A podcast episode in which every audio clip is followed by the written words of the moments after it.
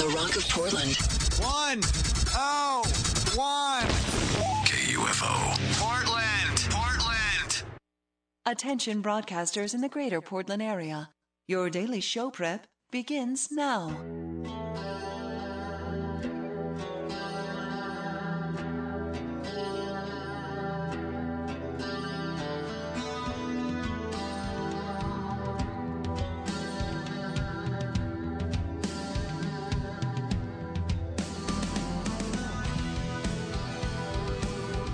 Excellent.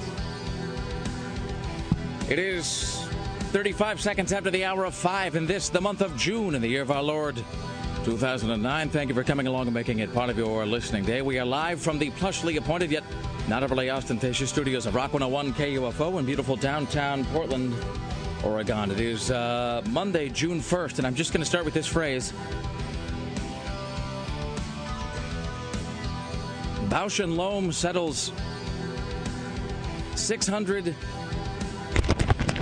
eye fungus lawsuits. Yeah, Oh, th- those are the kind of contacts I wear.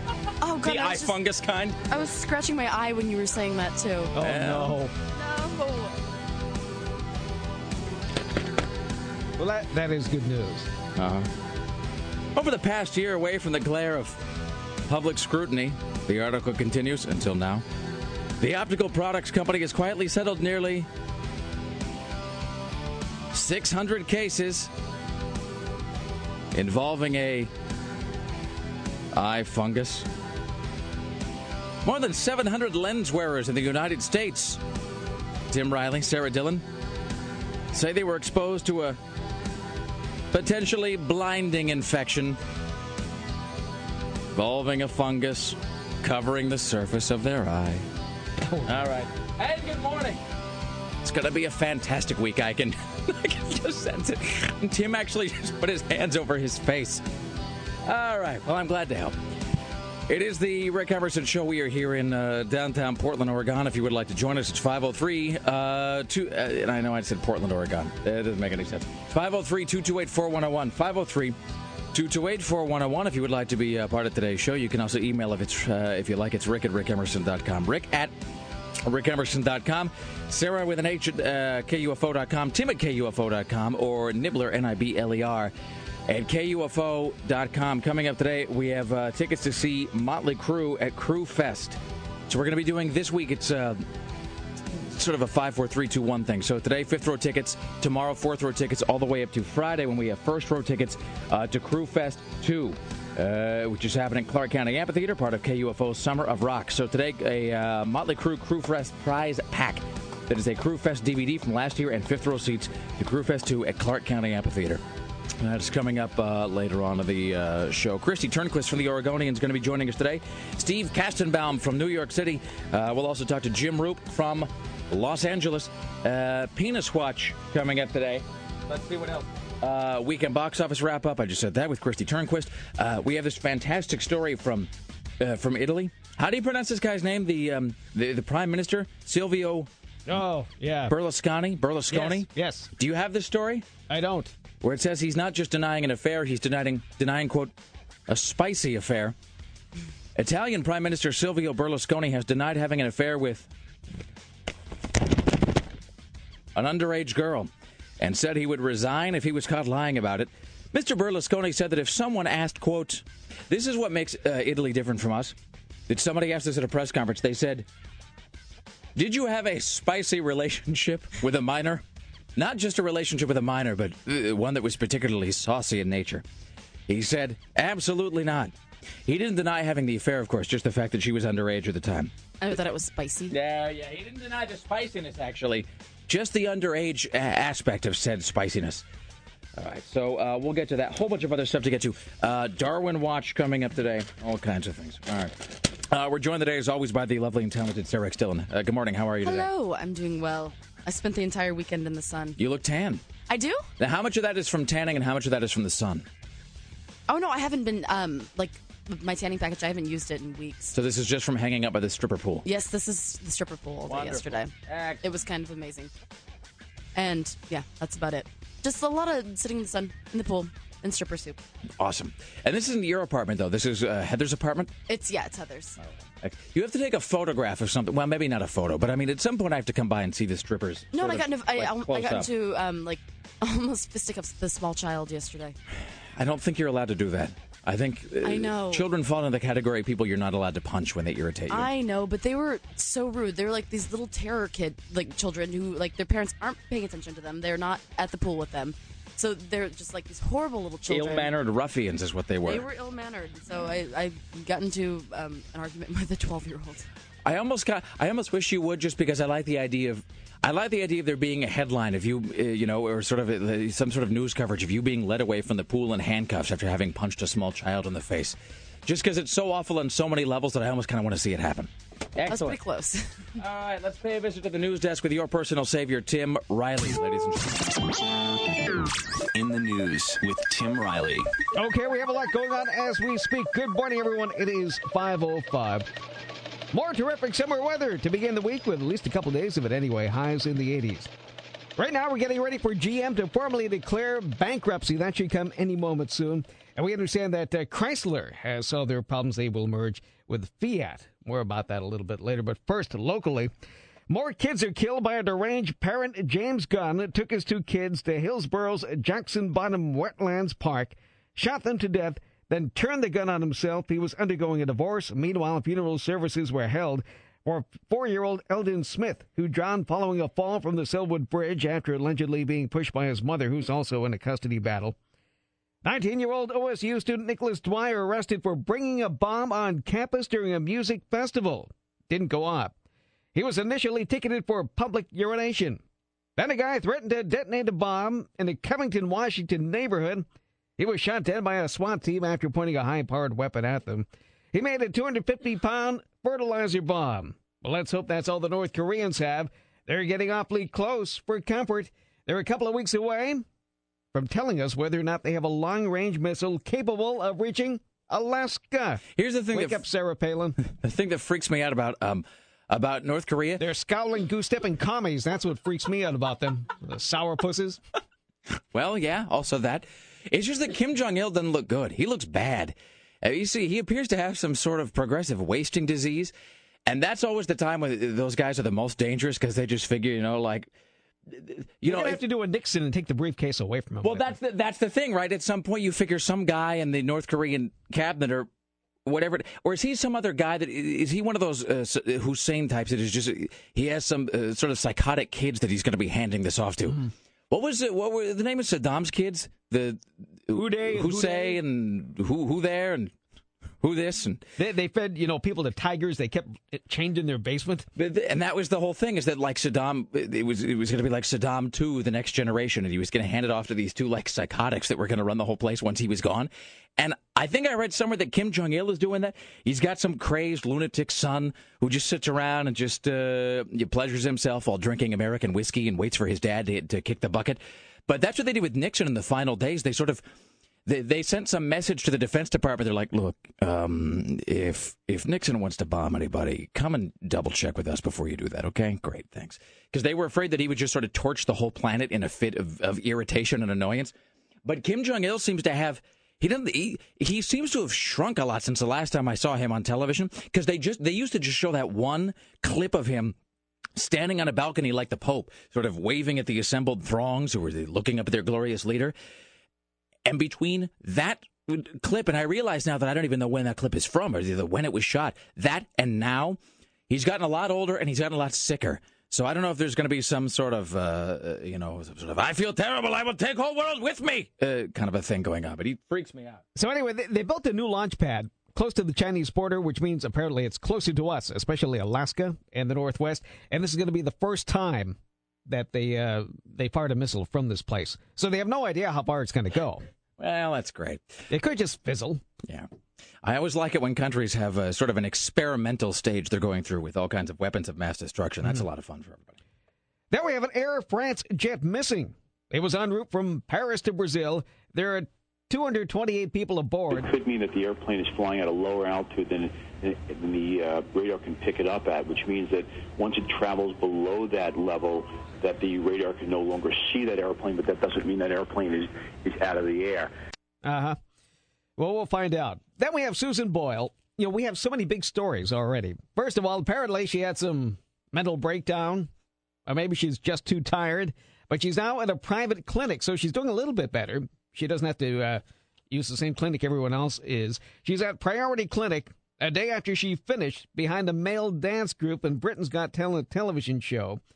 She was heavily favored to win, watched by over 19 million people. Of course, 10 times more probably on YouTube, the world's biggest television network. Here's the weird thing about it, and I, Uh, She is under contract, and she is going to be on tour regardless, and she is going to be appearing here. and she's going to be on. States. They've they've already signed some deal for her to be on that Ugly Betty show uh, too. And the uh, the article I was reading in the, in the the Sun over the weekend, which is the world's finest newspaper, It is.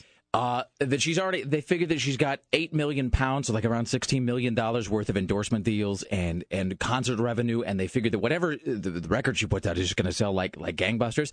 Here's the weird thing I've realized. Um, and we'll talk more about Anthony Bourdain, who was here on Friday night, and uh, Cinematic Titanic, which was both Friday and uh, Saturday. I went to the Saturday show, which was uh, which was fantastic. But Bourdain made this interesting observation. He said that when he goes to other countries, he said that he has he has no problem sort of going to very outlying, sort of rural, uh, kind of uh, fringe uh, locations across, uh, you know, uh, overseas or when he goes to some other nation. But of course, but he just he he just can't bring himself to do the same thing when he's here in America. So if he goes to Vietnam, he can go to some tiny village where there's just like five guys there who eat dirt clods. You know, but but he would rather just be hung up by his heels and just beaten savagely than go to some tiny place in Kansas.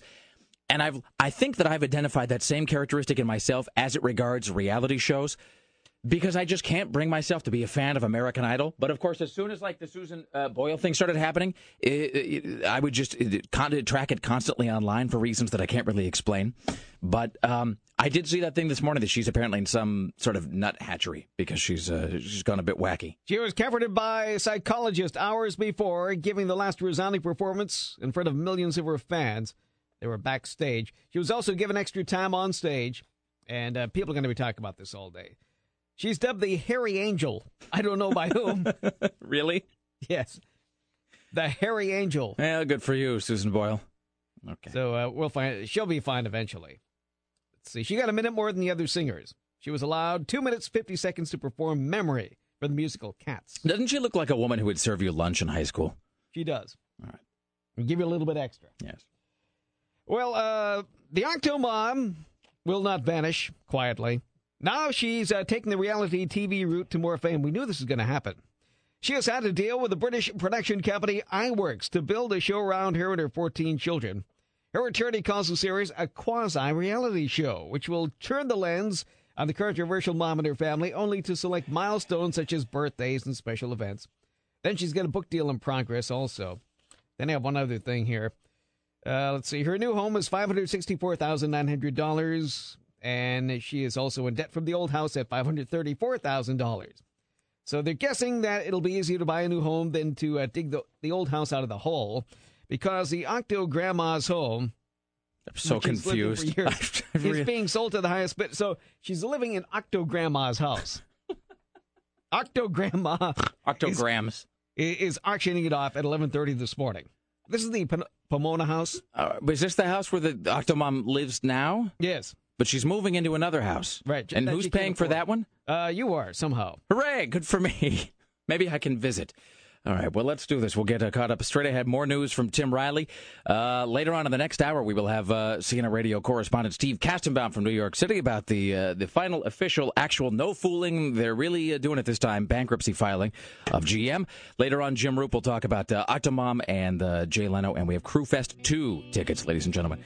It is the Rick Emerson Show. It's Rock 101 KUFO on Monday morning.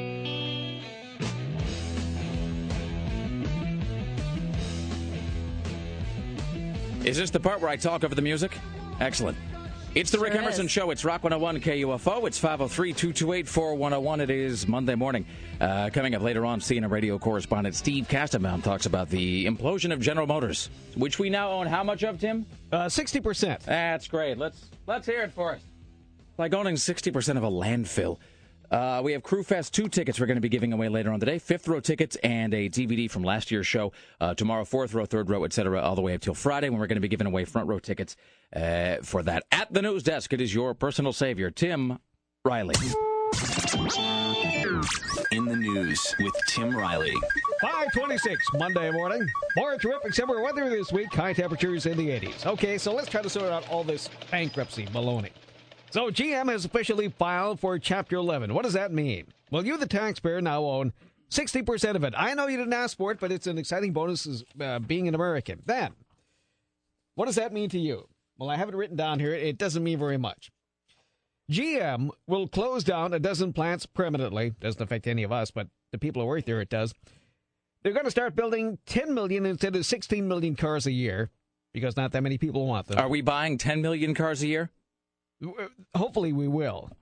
Really? Is that is that what passes for a financial plan now? Yeah. So we're going to build these and then we'll put them out there, and ideally somebody at some point will come by with They'll thirty grand hideous. they didn't they didn't know they had. They'll look hideous. All right. So they're going to shut down Saturn and Hummer, but warranties will continue to be honored in all GM vehicles. So if you bought one, you're you're okay. So when you say shut down, you mean like Pontiac, where they just close it all together, or they're yes. just going to take a break? No, no, gone. Uh, really. So maybe somebody else can buy these up. They're they're shutting down production. And they're not saying when they're coming back, if at all. But who wants to buy a Hummer these days? I mean, everyone who, who had one got rid of them for something the same size that, that had something on the back stuck on there that said hybrid.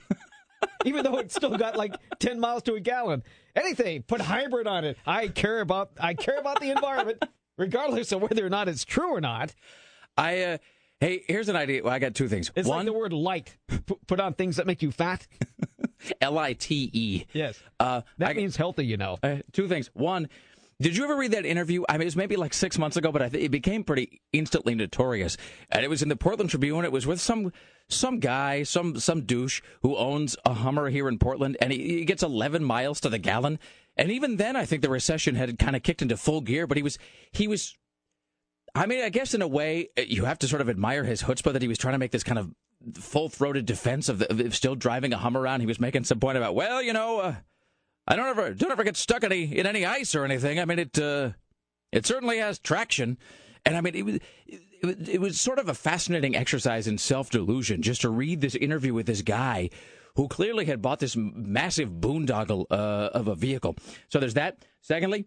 Uh, for the inevitable t- uh, day when KUFO is ordered to create some sort of environmental uh, uh, program or some sort of, uh, I don't know, when we're, we're tasked with creating some sort of, um, I don't know, some sort of save the earth uh, sort of nonsense here. I propose that we uh, that we form like a sort of an environmental only street team, and we just call them Gang Green. There you go. You We- file that away. We do have a hybrid. Do we? That big thing out there is a hybrid. A hybrid what? A vehicle? yes. You're lying. Where? In the parking lot? Yeah, the KUFO vehicle. That Oh, thing's yeah. massive. That thing's the size of a It- house. It's, it's a massive hybrid. okay. Don't ask me how. That quali- Al Gore would be proud. Let me ask you That this. has a sticker on the back that says hybrid. I don't mean to sound uh, I don't mean you I don't mean sound foolish. It just sort of it sort of just works out that way. What does hybrid mean? I mean, does it mean it's half electricity? It's half gas, half something else. But what is the other half? What is the something else, Sarah? I guess battery. what is the other half? I have no idea. You shovel oats into it it runs. I'm not sure exactly what. Hey, There's a team of miniature it- Clydesdales you let it underneath the hood. graze While it's parked, I don't know. It's just got a removable floor panel, so you can stick your feet out the bottom like a, like a bedrockian. All right. Hey, Greg Nibbler, do you know what the other half of the hybrid is? What is, is it? Uh, what what is that exactly? I think he's. It's a lie. Is he typing it? it? is. it's half gas, half deception. All right. It's Is half he, uh, wishful thinking. I see. see a half half pleasant dreams and fairy dust. No, it's it's huge. How could it be a hybrid? It's just as big as the Hummer was. Is he typing it, or is he? Uh, what seems to? It says the gas section charges a battery.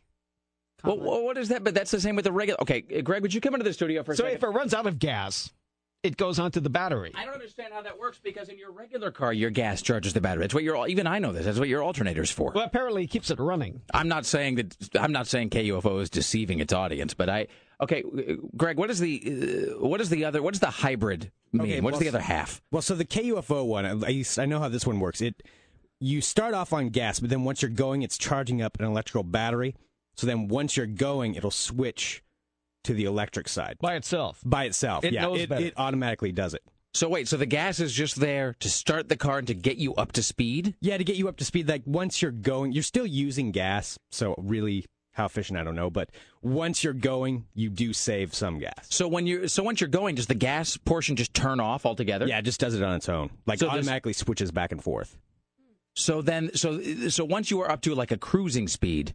Now, Mm-hmm. what if you're starting and like, what if you're driving around and going to stoplights and stop signs? and I think then it's on gas. Yeah, because once you have to stop and go a whole bunch, then it switches to gas. so. Then the battery Well, is. wouldn't that be true for the entire Portland metro area? Yeah, so They were really, yeah. stopping at lights So every if- 10 feet.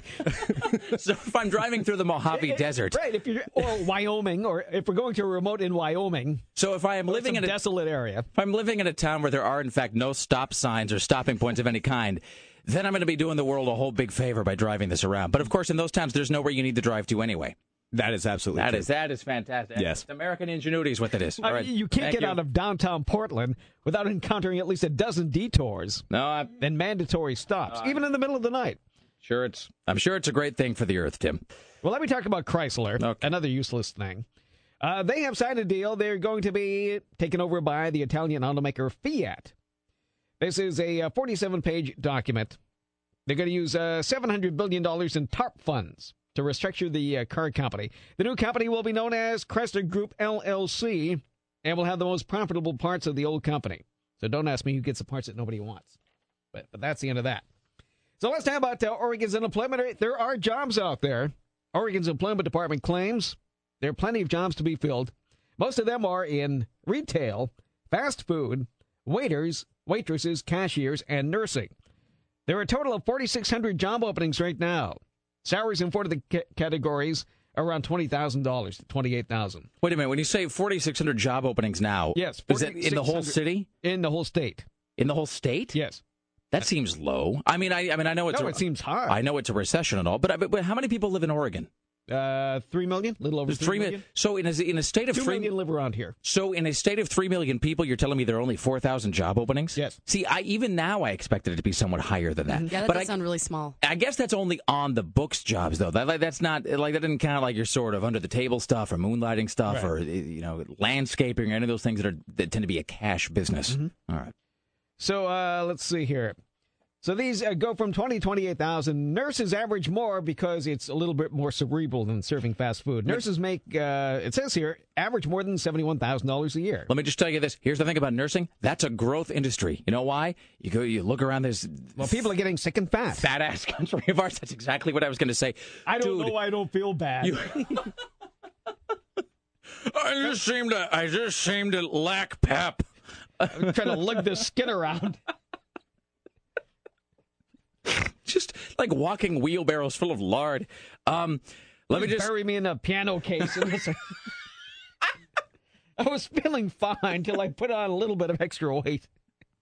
I can't seem to take it off. Well, my metabolism is a little on the slow side. I uh, just really quickly about fat people because there'll be lots more to say about it. There And there are going to be is. lots more fat people around for the longer period of time. I uh, I happened to be downtown on Saturday night because that we were going to the second night of the cinematic Titanic thing, which was uh, which was uh, quite wonderful. But of course, what else was happening Saturday night? Anyone? Portlanders? oh, uh, some run or The Rose Road- Festival? The Rose Starlight Parade, Parade. the Starlight Oh, the Rose Parade. I guess not the actual Rose Parade, but the Starlight Parade, which is the one tonight. people so, going by in cars waving. Oh man, you, it- sitting. But it, it, I mean, look, I understand that it's a great. It's jackasses watching traffic. That's what it is. You, I mean, you are sitting there watching traffic. Uh, but you know, whatever. To each his own. So. I uh, I went downtown with Laura and we we were down there I don't know like seven o'clock or something which is right before it started and Cinematic Titanic got out around ten fifteen which is right at it ended so we, we got like both ends of it but damn, we're just a bunch of big loads on feet uh, in in this city and in this state and in this country. I mean, just everywhere you went, just people were huge. I mean, and just and he and uh, just one final point to make here. At what point did we decide that clothing advertising the fact that you are in fact a big fat whale is a good idea? And I'm looking at you, guy who wears a big dog shirt. Big dog shirts are only worn by fat guys. That's a thing we know. That's just understood.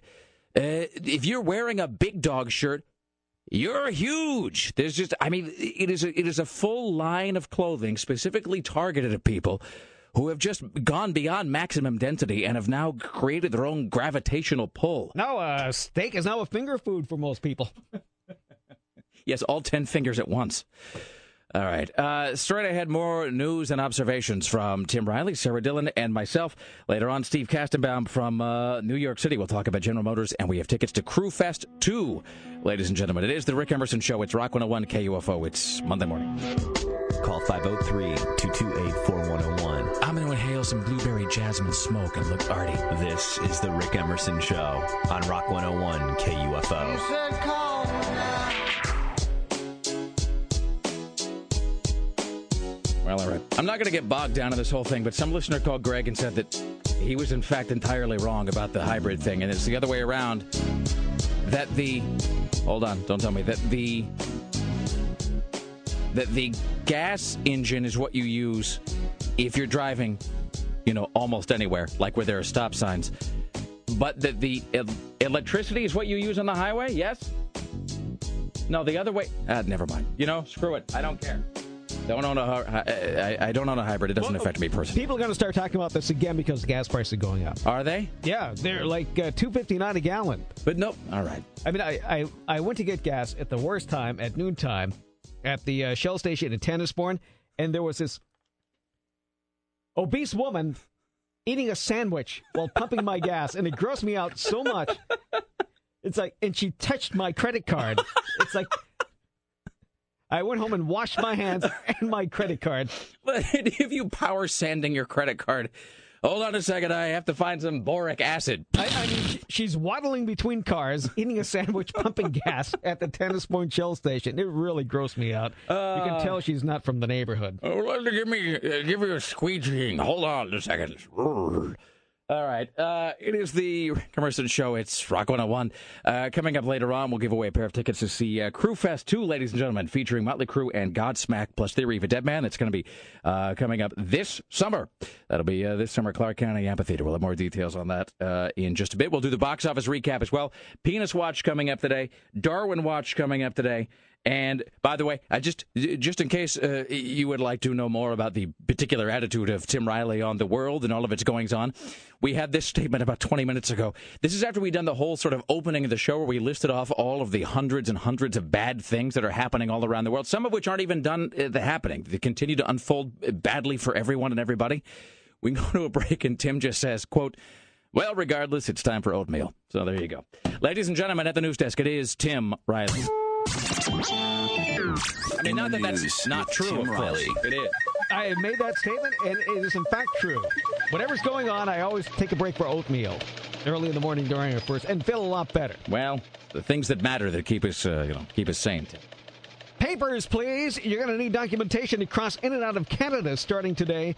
These were the new rules that include children that were signed into law because of 9 11, and they're only taking effect now. So I don't know what you needed before. Apparently, you didn't need anything. I think you could just, uh, I think you could just cross the border. I think you could just, but they they would occasionally search you. It, would, it was like you know what it is. It was like going to uh, like if you're going to New Mexico via like like if you're going from San Diego to Tijuana, where they like pull people out of line randomly or you know. Mm-hmm. Yes, I was one of those. Really, going into or out I, of? I was taken into the back room upon my arrival in Canada aboard Amtrak because you can't travel by yourself anymore No, like you used to. because you're And- suspicious. Right. So they kept bringing the dogs toward me, and the dogs wouldn't pay any attention. They kept bringing the dog toward me. The dog didn't care. I had nothing on me to snip. So finally, uh, you're causing a lot of attention with these dogs. I'm thinking, these dogs, you keep pulling them toward me, and they have no interest in me. You already singled me out whether or not the dogs like me or not. Uh, we're gonna have to scrape off some of your skin flakes in the back room. Uh, So bite they- down on this rag, please. So they uh, took me into the back room well, you, you're not. Well, I, and tried to get me to admit to anything that would incriminate me, and it was stupid. The idea that you were singled uh, out, though, because you're traveling by yourself is sort of, why don't you have any friends? Right. Please speak into this lamp. Uh, I think if you are going into, yeah, if you're and, going, and I'm always scapegoated because I, I, to some people, because I am shorter than most people, they always think, uh-huh, we can talk him into anything because he's short and he'll be afraid of us because we're taller. Oh no, oh, it's not. So it's not because uh, because of your stature that perhaps they say, well, perhaps he's from another country. right? All right. They just want to, uh, you know, prove that they have a bigger part of the anatomy than I do, and that's incorrect, guys. Every time. That's what it's always about. Excellent. Here's Tim Riley at the news desk. Uh, so anyway, uh, we're a month away from the earliest date to launch a recall against Mayor Sam Adams, and opponents, of course, are licking their chops with glee. Even though Adams may have enemies elsewhere, only registered Portlanders may sign the petition to throw him out. There are only two successful efforts to recall politicians in the city since 1914. What is it? So they so there's a petition that starts circulating a month from now. That would be so that'd be uh, what the beginning of July. Yeah. And then as I talked to Anna Griffin for the Oregonian about this, and she said that and I, I forget exactly what the what the whole procedure is, but the bottom line is that it would be November if if everything sort of transpired and all of the switches were thrown in the right order and he ended up getting booted out. That wouldn't be till November. Uh, but it's because I guess it's a many stage process and there's multiple cooling off periods. Yes. So, but uh, it does appear that this is beginning in earnest. So it's going to be a very exciting summer. Politics around the world. Italian Prime Minister Silvio Berlusconi has denied having an affair with a teenage girl and said he would resign if he was caught lying about it. Uh, Mr. Berlusconi said that someone asked him if he had a, a spicy or more than spicy relationship with a minor. His answer would be absolutely not. I have sworn on this on the lives of my children. Mr. Berlusconi is 72 and is under pressure to explain his relationship with Noemi Letizia. Now, have you seen a picture of her? I haven't. She's, She's- an aspired model. She's uh, she's an adult now. She's fully legal. Now she is a model, and I think she's actually I think she's been a model for a few years because I think in, in Italy the age of consent is sort of I think it's weird there. I think I think you're an adult at 16, uh, Uh, but you're but the age of consent is until 18. Maybe I've got it backward. Maybe the age of consent is 16, but you're not an adult till 18. Well, his wife announced earlier this month she was divorcing him after it was reported that he had attended the 18 year old's birthday party in Naples and given her an expensive necklace. This sounds a lot like. That's exactly. If you were to sort of remove the names, If Mayor Adams was a heterosexual, doesn't it sound astonishingly similar to stories closer to home, Tim? it certainly does. Yes, it does. He said, I cannot remain with a man. Oh, she said, I cannot remain with a man because he's a heterosexual. I cannot remain with a man who consorts with minors. It's hard to keep these two politicians separate. Yes. Mr. Berlusconi has uh, gone only to Mrs. Uh, Miss Letizia's party because he happened to be in Naples that day. I was just in the neighborhood with this friend. diamond necklace. Wow, these two stories are incredibly familiar. I was just walking around with this incredibly expensive uh, jewelry in my pocket, and I had no one to whom to give it. I thought I would to, just. to Miss Breedlove. Oh, I mean Miss Letizia. Would you spell her last name, please? yes, L E T I Z I A. All right. And what's her first name? Her name is Naomi. Naomi. N O E M I. Yeah, she's uh, wow. Well, you know, the first girl. Uh, I'm sorry. The, the first photo that comes up of this girl is uh, wow. That's that's quite something. The first photograph that comes up is of her in uh, her under things, sort of um, uh, looking a little bit like one of those Calvin Klein ads that came out in the mid '90s that were all creepy. It looked like a Fiona Fiona Apple video. Um, well, well done, Silvio Berlusconi. I mean, really, if your wife is going to dump you over some uh, some girl, this really this appears to be the type of girl that you want to uh, that you want to go through that for. I mean, really, if it's I uh, mean, Italy goes through a different government like every month. yeah, And it, it continues to, to roll on, so no, nobody really cares, apparently. The comments come a day after the leader of the opposition Democratic Party asked Italians at a European Parliament election rally, Would you want your children brought up by this man? well, apparently they are. Apparently, they don't care. apparently they are being brought up by this man. All right. Uh, oh, a masked gunman robbed the Safeway on Northeast 76 over the weekend. In the coup, employees were tied up, and they uh, robbed the safe and a cash register. About 100 rescued miniature American Eskimo dogs are up for adoption at the Oregon Humane Society after being rescued from squalor. The owner has been uh, charged with doing bad things. All right. Straight. Is that really? Is that is that the actual uh, the actual description Yes, it is. that we're going to go with today? That, that's mine. All right. Straight ahead, uh, we have. Uh, sorry, just looking at this. Uh, looking at this email that is coming in. Uh, straight ahead, we have uh, uh, CNN radio correspondent Steve Kastenbaum from New York City. We'll talk about General Motors later on. We'll talk about uh, Jay Leno's final day, which is which I didn't watch, by the way. And today's the Nobody last watched- day we're nobody ever watched. talking about Jay Leno. Never again are we just going to discuss Jay Leno. But tonight is Conan O'Brien's first night, so uh, that's why we care about that. Uh, Motley Crue tickets to give away as well, plus Kristi Turnquist from the Oregonian. Stay there. It's the Rick Emerson Show. It's Rock 101 KUFO. Don't go anywhere. KUFO Portland.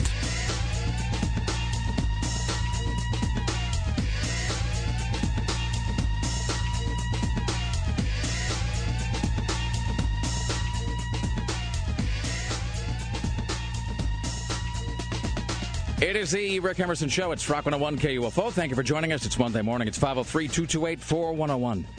Uh, by the way, you can go to uh, rickemerson.com and you can see a, a photograph of this, uh, whatever her name is. Uh, her name is Naomi Letizia.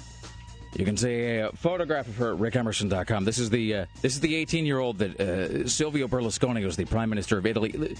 I know you don't really care about any of this, uh, but you you go there. You can actually you can see the photograph of her, and then you can uh, click on the link, and it'll take you to a uh, to a story that kind of tells you the uh, tells you all the wonderful details. How he just happened to be walking by her 18th birthday party with a Where'd you diamond even necklace in find his that pocket. picture? Uh, it's from the article.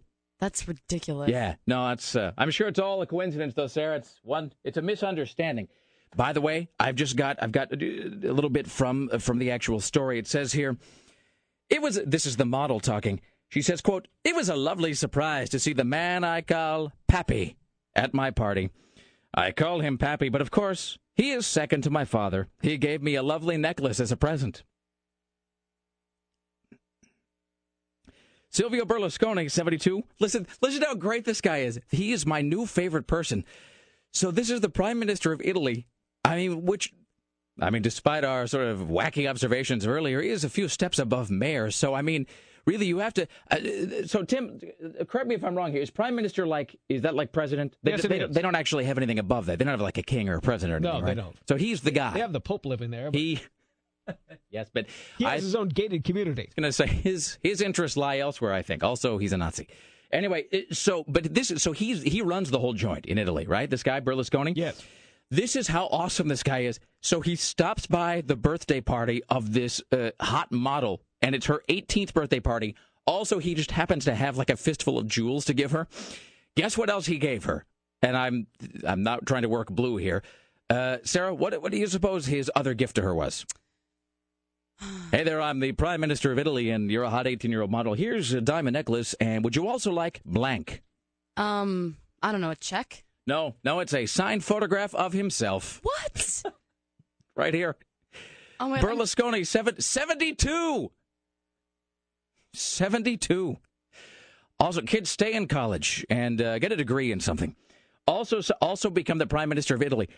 Berlusconi, 72, also signed a photograph of himself for Naomi, as well as a book in which he had written the following dedication, quote, To my little Naomi, my little graphic artist, signed, wait for it, your little daddy teacher, end quote. Wow. That's wonderful. And then it says, I think somewhat unnecessarily, Mrs. Berlusconi was not happy with this.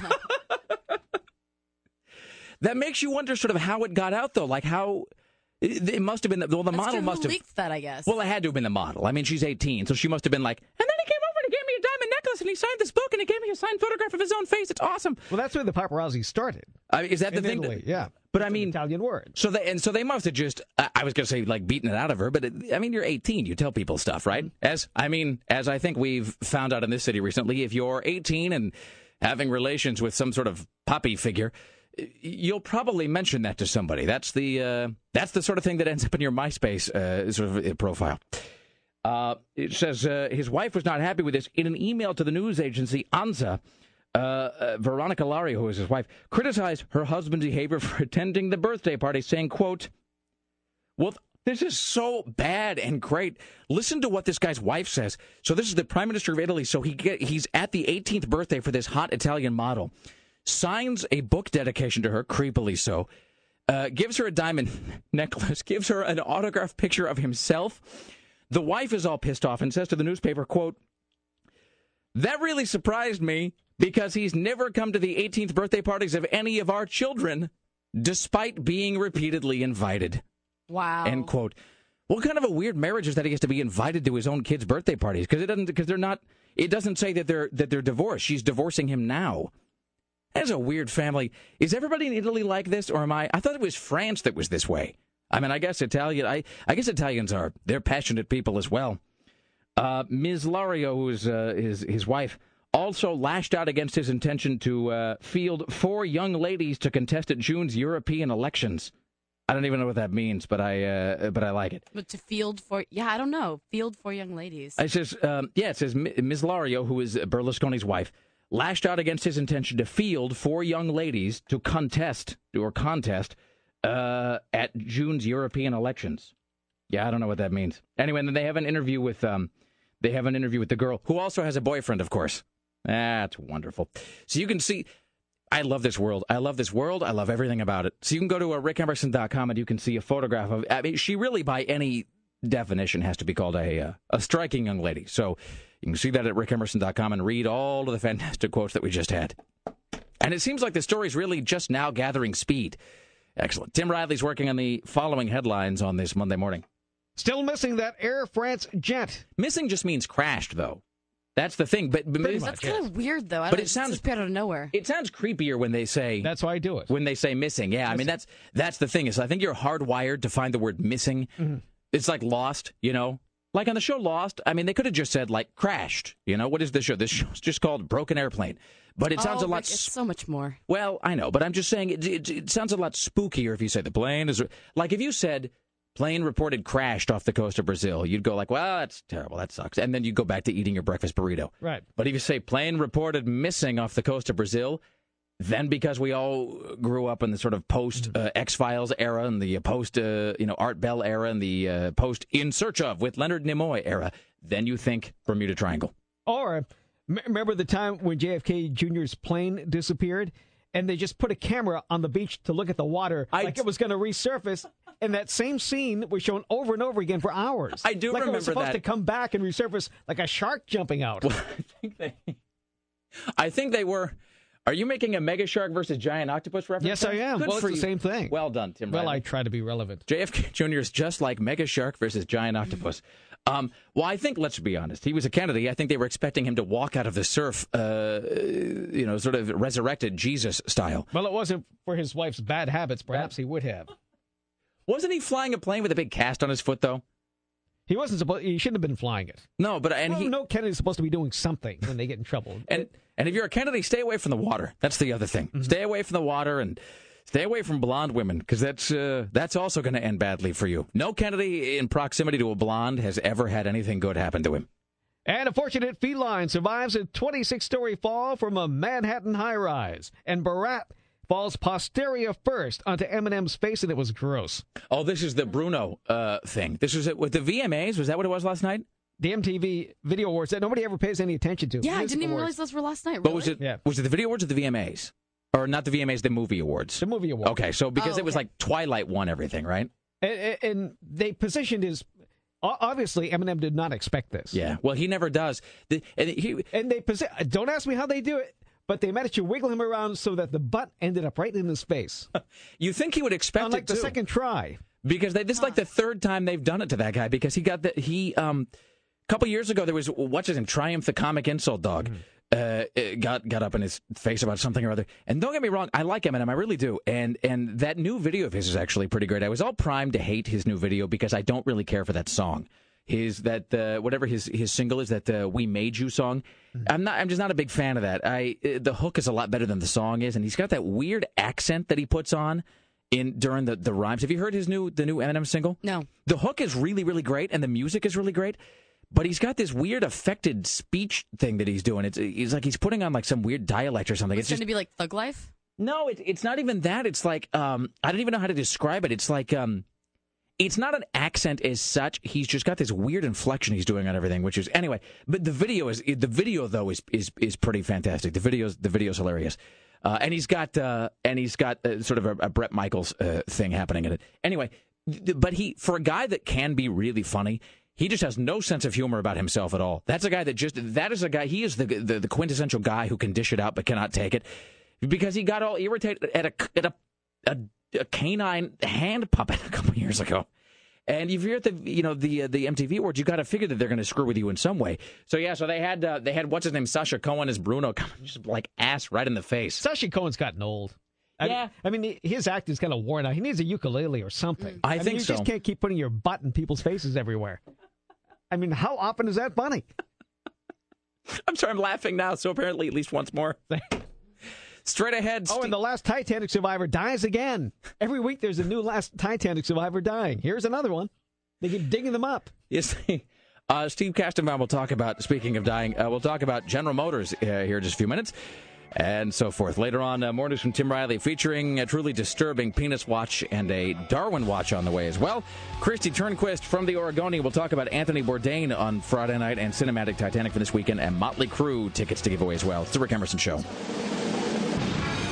The Rick Emerson Show. Did he strike you as being a creepy guy who enjoyed lap dances? Well, no. Only on Rock 101. KUFO. It is the Rick Emerson Show. It's Rock 101 KUFO. Thank you for joining us. Uh, let's see here. Looking down at my notes, trying to read my own handwriting. It's always an exercise in, in fail. Yeah, I got no idea what that means. Uh, next hour, we're going to be giving away a pair of tickets to see Crue Fest 2, ladies and gentlemen. It's Crue Fest uh, tickets, uh, fifth row seats, as well as a Crue Fest DVD from last year's show. We're going to be doing fifth row seats today, fourth row tomorrow, all the way up to first row tickets to Crue Fest 2 uh, this Friday. It's happening in Clark County Amphitheater, part of KUFO's Summer of Rock. Uh, Kristi Turnquist from the Oregonian is going to join us as well. Penis Watch on the way. We'll have uh, more news about uh, Italian Prime Minister Silvio Berlusconi. You can see the picture of this 18 year old model that he has a wholly appropriate relationship with uh, rickemerson.com. Uh, also, a Darwin Watch coming up. Tim Riley's also following these headlines on your Monday. Nearly 20% of Portland homes are in distress sale status. That's very bad. Uh, we're about a month away from the earliest date to launch. A recall against Mayor Adams. A masked man robs the Safeway on Northeast 76 over the weekend, ties up the employees, and takes all the loot. Also, you now own 60% of the biggest industrial failure in U.S. history. Hooray! I mean, crap. It's the Rick Emerson Show. Let's welcome now CNN radio correspondent from New York City, CNN radio correspondent Steve Kastenbaum joining us. Good morning, sir. You know what a really good question uh, about this whole GM deal is Mm. do we all as 60% owners in in the new General Motors when it emerges do we all get the employee discount Hey, that's a good question. And do we all get one of those like stack, uh, stack, uh, one of those ta- uh, stock statements that goes out every you know ninety days or whatever it is, where they sort of give us the lay of the land? Uh, you know what the lay of the land is? If you're retiring, you're forced to take 10 cents on every dollar of your retirement fund from Wow. GM. That's the lay of the land. Too bad they don't make something people want, like br- breakfast burritos. Ten cents on the dollar? Yeah. How is it? Uh, I, I, got- okay, so I got so many questions. I don't even know uh, where to begin here. I mean. I mean, it, I mean, it's sort of easy to make fun of this, and we do. But, uh, but we, you know, there's lots and lots and lots and lots of people affected by this. I mean, to put it to put it mildly. And you know, even here in the show, we know people who uh, who either um, you know work there or have family uh, you know Detroit and Michigan and the outlying areas and the auto industry.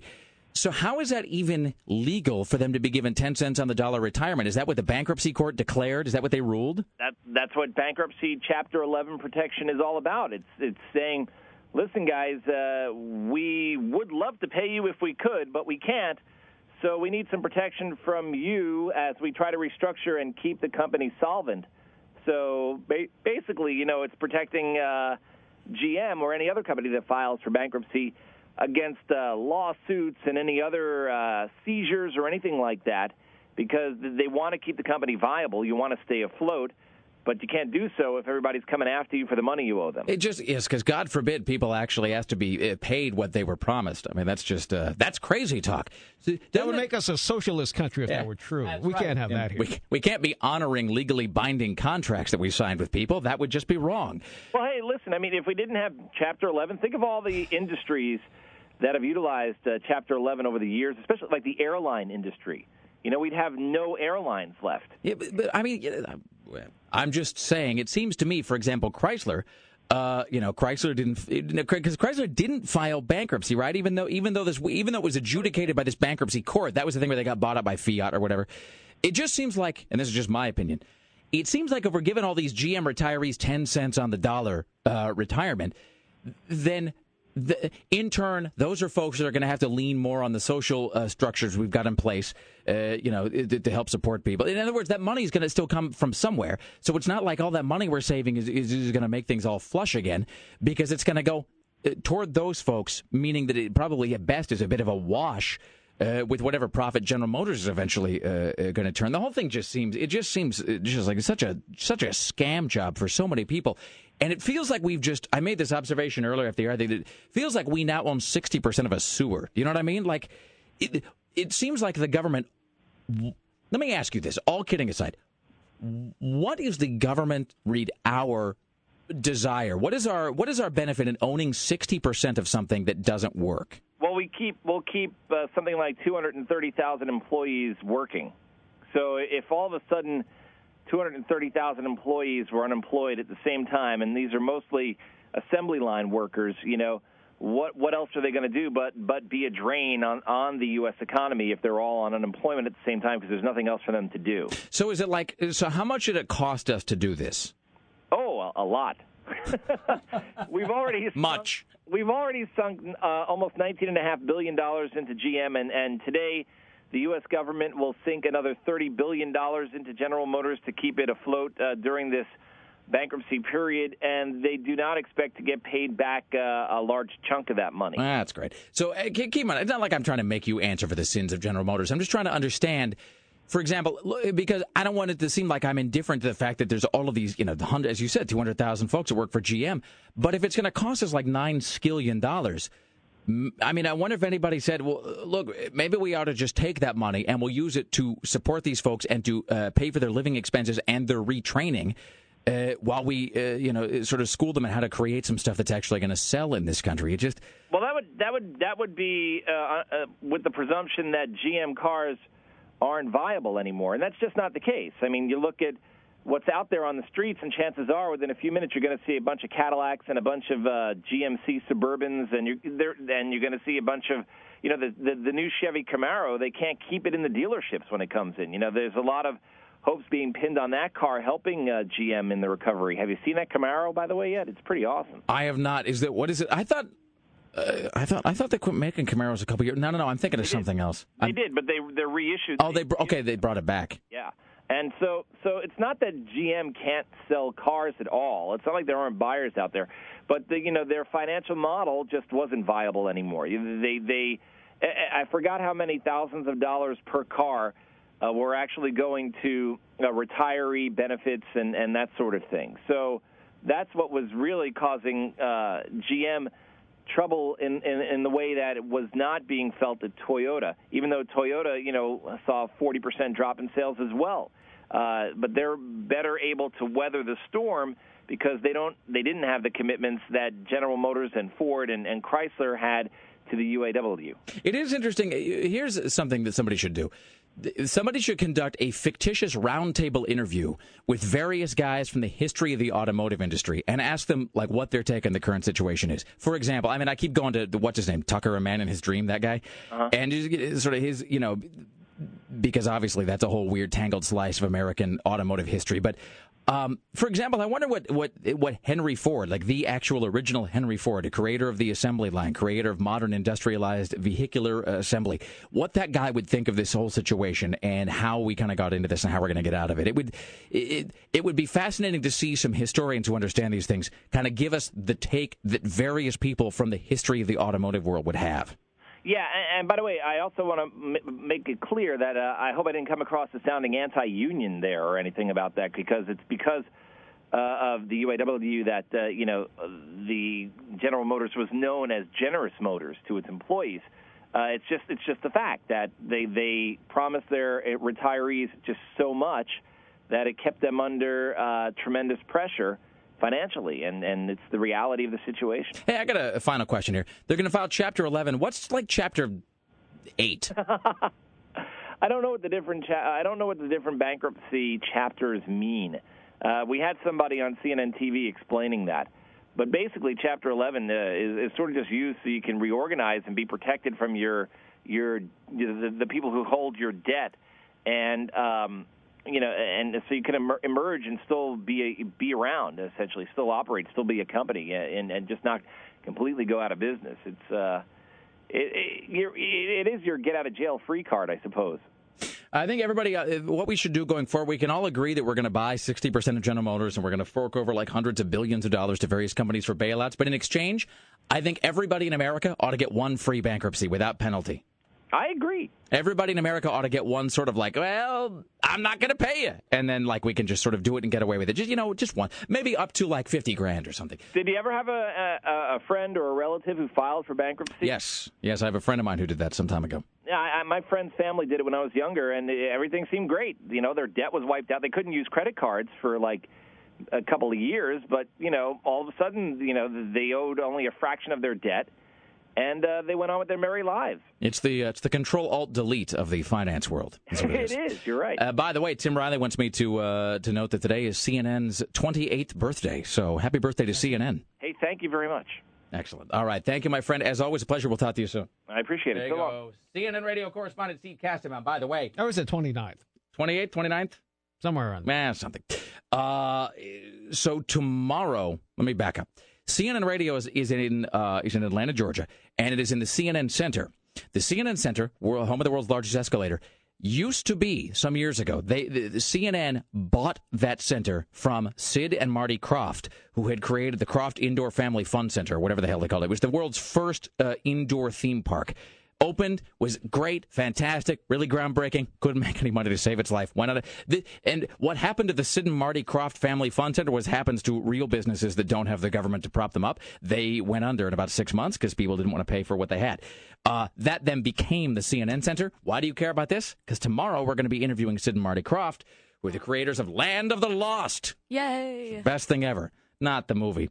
I mean, it might be. Probably not. But it is the best thing ever that we're going to talk to Sid and Marty Krofft. That's tomorrow. All right.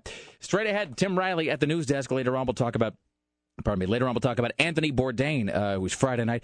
And that was just, boy, that was just an exercise in great and weird and a little bit scary, that Anthony Bourdain thing. At a certain point, I was just afraid a riot was going to break out. Uh, and then it kind of settled down, but boy, it was rambunctious. I mean, it was really very rowdy.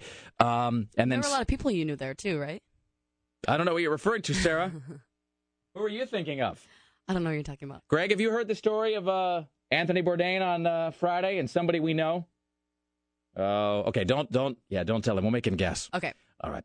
Uh, that's all I had. It's the Rick Emerson show, as well as Motley Crue tickets. Tickets to Crue Fest 2. This is. Ah, this is uh, Weezer. Couldn't tell there for a second.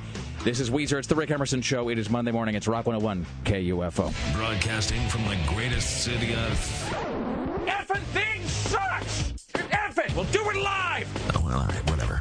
This is the Rick Emerson Show on Rock 101 KUFO. That's right. It is the Rick Emerson Show. It's Monday morning. Thank you for joining us. We're here in beautiful downtown Portland, Oregon. It is 503 228 4101. Uh, So later we'll talk uh, a little bit about the Anthony Bourdain thing from Friday. And uh, raise your hand. Did anyone see Family Guy last night? No. Wow. It was. It was unbelievable. It was amazing. Um, it had the entire cast of Star Trek: The Next Generation, and there was just this scene, and it is that classic Family Guy thing where it's just like the thing that's mildly amusing, and then it just goes on and on and on and on. There was like nine different instances of that. First of all, there was I'm gonna give it all away, but there was there was two plots. There was one where Stewie inadvertently I forget how he does it, but he beams down or up or whatever. He he conjures up the whole cat, like all of the cat, and they're not like the characters. It is the cast. And so it's like Michael Dorn and Patrick Stewart and uh, Brent Spiner. So so Stewie comes into possession of the entire cast of Star Trek: The Next Generation. Um, and so that's plot one. Plot two is what's her name? Meg finds uh, Christianity and she becomes like a Christian zealot. And there's a whole sequence where she's. It, it comes out that she like has a cross and she throws it and Brian fetches it and then she tries to get it back and she reaches for the cross and he just does that that dogs do when they have something that they don't want to give to you. Mm-hmm. And then that just repeated for like 60 seconds where she would reach for it and he would go, er, er, er. And it was, you know, then not funny, kind of funny, hilarious, not funny, best thing ever. Then there was the sequence where Stewie. I won't. I mean, I'm not going to be the guy who just and like recreates the scene. I'll just say that you got to watch it if it's if it's on Hulu or if it's on the whatever. Um, and it's full of profanity, which is the only reason I haven't tried to track it down directly online and play it this morning. But there's a sequence where Stewie and the entire cast of Star Trek: The Next Generation are in a station wagon trying to go through the drive-through to McDonald's. That is one of the funniest things I have ever seen in my life. So that was uh, last night's Family Guy. So it was it really was it was quite something. You're so relatable, Rick Emerson. That's right, Sarah. I'm talking about television last night. Jim Roop will be talking about television tonight. Later on, that'll be uh, next hour. At the news uh, desk, it is Tim Riley. In the news with Tim Riley. Good morning, everyone. 645. More beautiful summer weather all week long. High temperatures in the 80s. Congratulations, you now own 60% of the biggest industrial failure in U.S. history. That's uh, that's second prize. First prize is owning nothing. Mm-hmm. GM's bankruptcy will cost you $30 billion. They already spent like $25 billion, so that's what, 55 billion so far? 21,000 will still lose their jobs, as at least a dozen, if not up to 20 factories will close. 40% of GM dealerships will close, if they already haven't. Retirees from GM will be forced to take 10 cents on the dollar. And now they're trying to sell off Hummer and Saturn, if not shut them down. The body of a woman shot to death has been found in Southeast.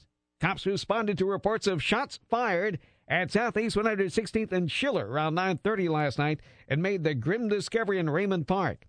A Granite Falls, Washington man killed by deputies following a, a dispute over weeds. Two Snohomish County employees were spraying for weeds along a beautiful country road when a homeowner came out and told them, Get out or get his gun. Well, naturally, they call the cops. They arrive. The guy becomes more belligerent. Shots are fired. And there can only be one outcome. Yes. The cops always win. And the weeds remain. Yeah. in your face, homeowner guy. Also in your sternum. Also in one of your legs. More than 20% of Portland homes are in distress sale status. 14% listed as short sales. 4% are in foreclosure mode, which means they've already been returned to the bank. You know what's weird? You do this, you walk, well, not your neighborhood, Tim, but if you walk around. Well, possibly my neighborhood. Really? Yes. My God. The recession is right here in this room.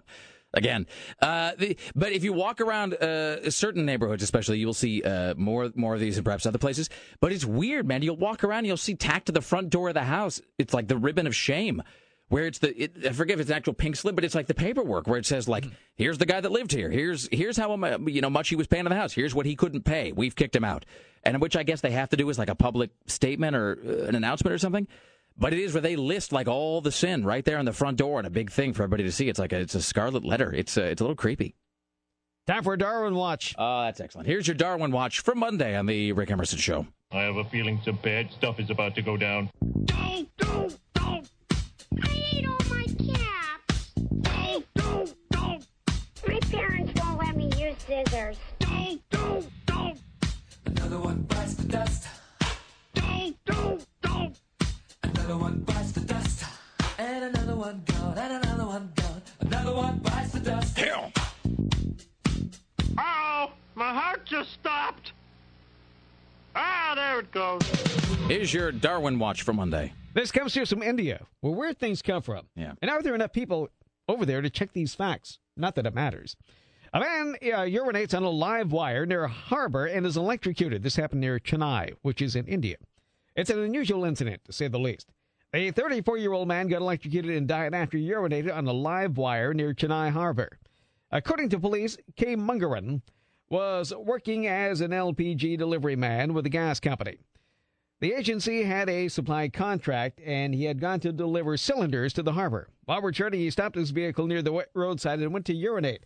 Police said there were a lot of container trucks parked in the roadside and some of them had freezer boxes, whatever that means to the story. He uh, walked into a narrow street where there was a generator running to supply power for some of the freezer boxes, and when urinating, he came in contact with exposed live wire. Wait, hold on. There's a there's a huge piece of electrical machinery that seems to be plugged into the wall, and it's using an astounding amount of electricity. I know I'll whiz on it. Mm-hmm. Uh, he could have been uh, electrocuted after he urinated on a portion of the wire where patches of the insulation were torn off. Well done, India guy. That's so much for the India guy. All right, that kind of closes its own circle. There's your Darwin Watch from Monday on the Rick Emerson Show. Don't, don't. Another one bites the dust. Don't, don't, don't. Another one bites the dust. And another one gone. And another one gone. Another one bites the dust. Yeah. Here's Tim Riley at the news desk. Well, a seemingly patriotic squirrel in Michigan has been using some novel items as building materials for his nest. The rodent has been stealing small American flags from the graves of veterans and using them as part of its new home. Wait a minute. Does this squirrel love America or hate America? I'm unsure. He loves it because he goes for the flags first. Yes, he didn't believe it until he saw the squirrels in action. The squirrels get up on their hind legs, tear out a flag, roll it up, carry it in their mouths to a nest about 45 feet off the ground. The cemetery official added uh, normally flags stay in the graves of vets from Memorial Day to Flag Day, but this year they're likely to be pulled out sooner due to this crafty furry thief. So this is a squirrel that is quite literally wrapping itself in the flag. Yes. That's excellent. Crafty. We're going to have much more of my interview with Larry tomorrow. I love that. Still to come, what is billed as the world's smallest cat. Here's Tim Riley at the news desk. Well, about a dozen Ohio high school students have been suspended for wearing flip flops to class. These are the open toed shoes that kids wear. They wore them to a Jefferson Township High School as a prank last week, but it ended in tears and not laughter. What kind of a prank is? it? What kind of a lame ass school are you? That I know as a prank will wear unusual footwear. Mm-hmm. Principal Matty White says it's against the dress code to wear flip flops, so two day suspensions were handed You know, out. uh, no, why isn't it against the the code to be some sort of a busybody, tight ass teacher? That's what I want to know. And flip flops are. That's what we used to call thongs as a child, and then that became that that phrase it began to mean something else. Uh, that's when it became the butt string. But uh, but Ew, did you really just say well, that's what it is. I mean, true. I mean that's really what it is. I mean, it's a it's a string that is placed between your buttocks that is supposed to be then alluring. No. Uh, it's but flip And now it's worn as a shoe. It's the yes. Well, that's well. You don't want to you don't want to near anything else after that. Um, the but, uh, these are the shoes that we used to call thongs, but they're flip flops, and this is just the rubber with then the the um uh it's like mesh or something. You know, not mesh, but what's the what's the word I'm looking? for? It's like a weaved. Like a woven plastic material that like each that like like takes like puts a huge divot between your toes, like a lawn chair. That's the deal with Or flip like saws your skin off. But what is it? But what is that actually called? What's the phrase I'm looking for to describe that? Yeah, yeah, it's exactly that's exactly what I'm talking about. And it goes between your big toe and your second toe. Mm-hmm. And over the course of the summer, your your foot goes to like irritated, bleeding, recovered, and then like fine because it gets sort of like calloused up or whatever. And then you can always rank. It's sort of an interesting thing, actually. It's sort of you can rank how far along in summer you are by how worn down that black plasticky stuff is. Because those things are only really ever made to last one summer. That's the great thing about that footwear. They are you can. It, it's like those blue bristles on your toothbrush that let you know how long you've had the thing. All right, here's Tim Riley. Well, we only have to do this once, thank goodness. It was uh, finally Jay Leno's Last Tonight Show Friday night. This is kind of so. I am. I am almost embarrassed to mention this. I'm cleaning out my office today. All right. I find OJ's knife. I had it the whole. Time. Wow. That's hilarious. Could it be more outdated and not funny? No. Well, it was the last night. He didn't have to be. Here is one more outdated uh, comedy routine. Started this show. My hair was black, and the president was white. Did you know that?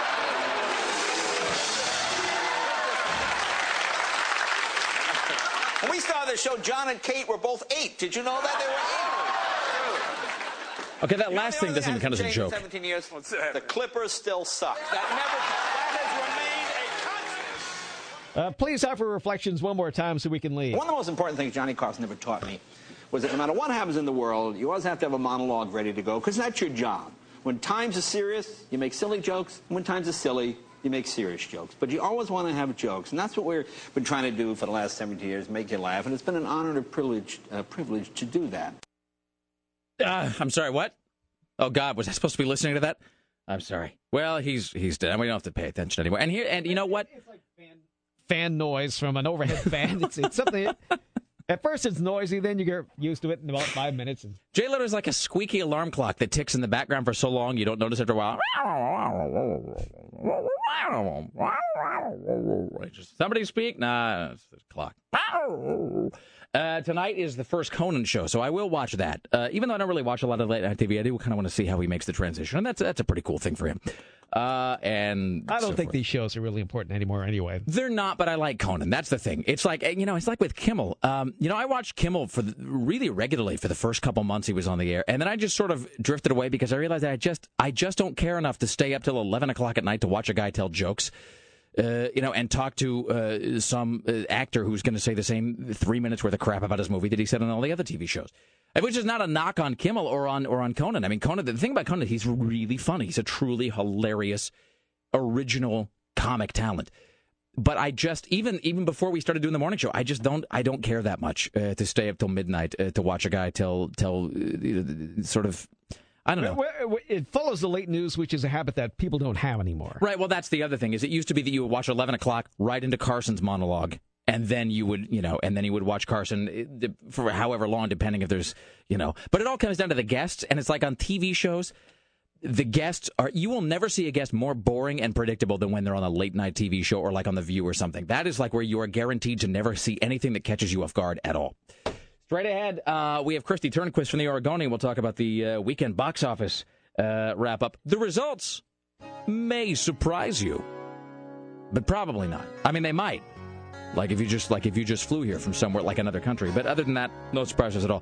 We will be giving away Motley Crue tickets. Uh, we'll talk about Anthony Bourdain on Friday as well, and uh, still to come, a penis watch. It's the Rick Emerson Show on Rock 101 KUFO. Here's Alice in Chains.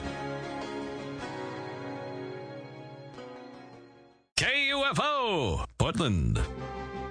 All right, everybody got your bowling shoes? Everybody got your bowls? I don't have my shoes. Jonathan, we were just up at the counter. Why didn't you get your shoes? I don't have my shoes either. What the hell? You need your shoes to bowl. Now, why exactly can I not wear my loafers? What is the danger there? Because, Patrick, because, Patrick, those are the rules. Well, I think it's just because they want another dollar fifty from me.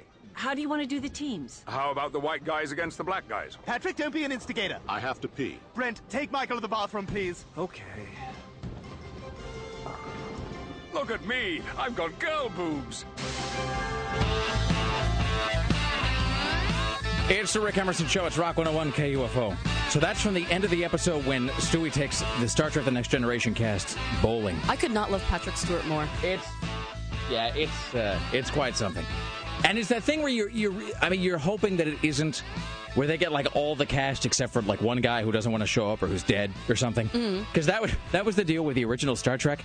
With every passing year, as they would make cameo appearances, you know, and, and I think as Don Taylor pointed out, that's that's when you've reached a particularly uh, low sedimentary rock layer of the celebrity strata. When your only uh, roles are as yourselves in like dream sequences, like in sitcoms that that are starring other people. But you would see like Futurama, where they would get the original Star Trek cast, and like James Doohan or somebody was. I forget if he was drunk or dead. One of the two, but he he wasn't there, and so it, you know, and so it's like he just wouldn't ever speak. But um, anyway, it was uh, it was uh, it was quite something. So that's uh, last night. It is the Rick Emerson Show. It's Monday morning, and good morning to you. It's 503 228 4101. Coming up next hour, 8 o'clock, we're going to be giving away a pair of tickets to see Motley Crue at Crue Fest 2. Crue Fest prize pack, Fifth row, including. Uh, yeah, fifth. So fifth row today, fourth tomorrow, third Wednesday, etc., and then uh, Friday, first row tickets. It'll be a Crue Fest prize pack, Crue Fest DVD from last year's show, and fifth row seats today at Clark County Amphitheater, part of uh, KUFO's Summer of Rock. Uh, let's see. What else? Uh, we have a penis watch coming up. Kristi Turnquist from the Oregonian will be recapping the weekend box office. Hello, Kristi. How are you? I'm fine. How are you? I am fantastic. Did you see uh, Family Guy last night? I didn't. Are you a Next Generation fan? Not so much. what? That's sacrilege. I know. I was actually watching the MTV Movie Awards, so I saw, you know, Bruno and Eminem have their little dust up. You know, I'm questioning all that I thought I knew about you. Who are you? I, the idea that I mean, look, don't don't take this the wrong way, but I you seem like a woman of certain tastes, and the idea that you were not watching something featuring Patrick Stewart and the rest of the Star Trek: The Next Do you Generation not cast, think Patrick Stewart is dreamy? I love Patrick Stewart. you're just more of an I Claudius Patrick Stewart uh, fan. Absolutely, I am. All right, you're more of a Christmas Carol circa 2003 Patrick Stewart fan, but not. There you go. How can you not be a fan of Star Trek: The Next Generation? What is you wrong know, with you? I, I loved classic Trek, and for some reason, I just could not get into Next Generation because Too few cardboard rocks. I think so, Yeah. yeah, and too few. Not sort enough of, tribbles.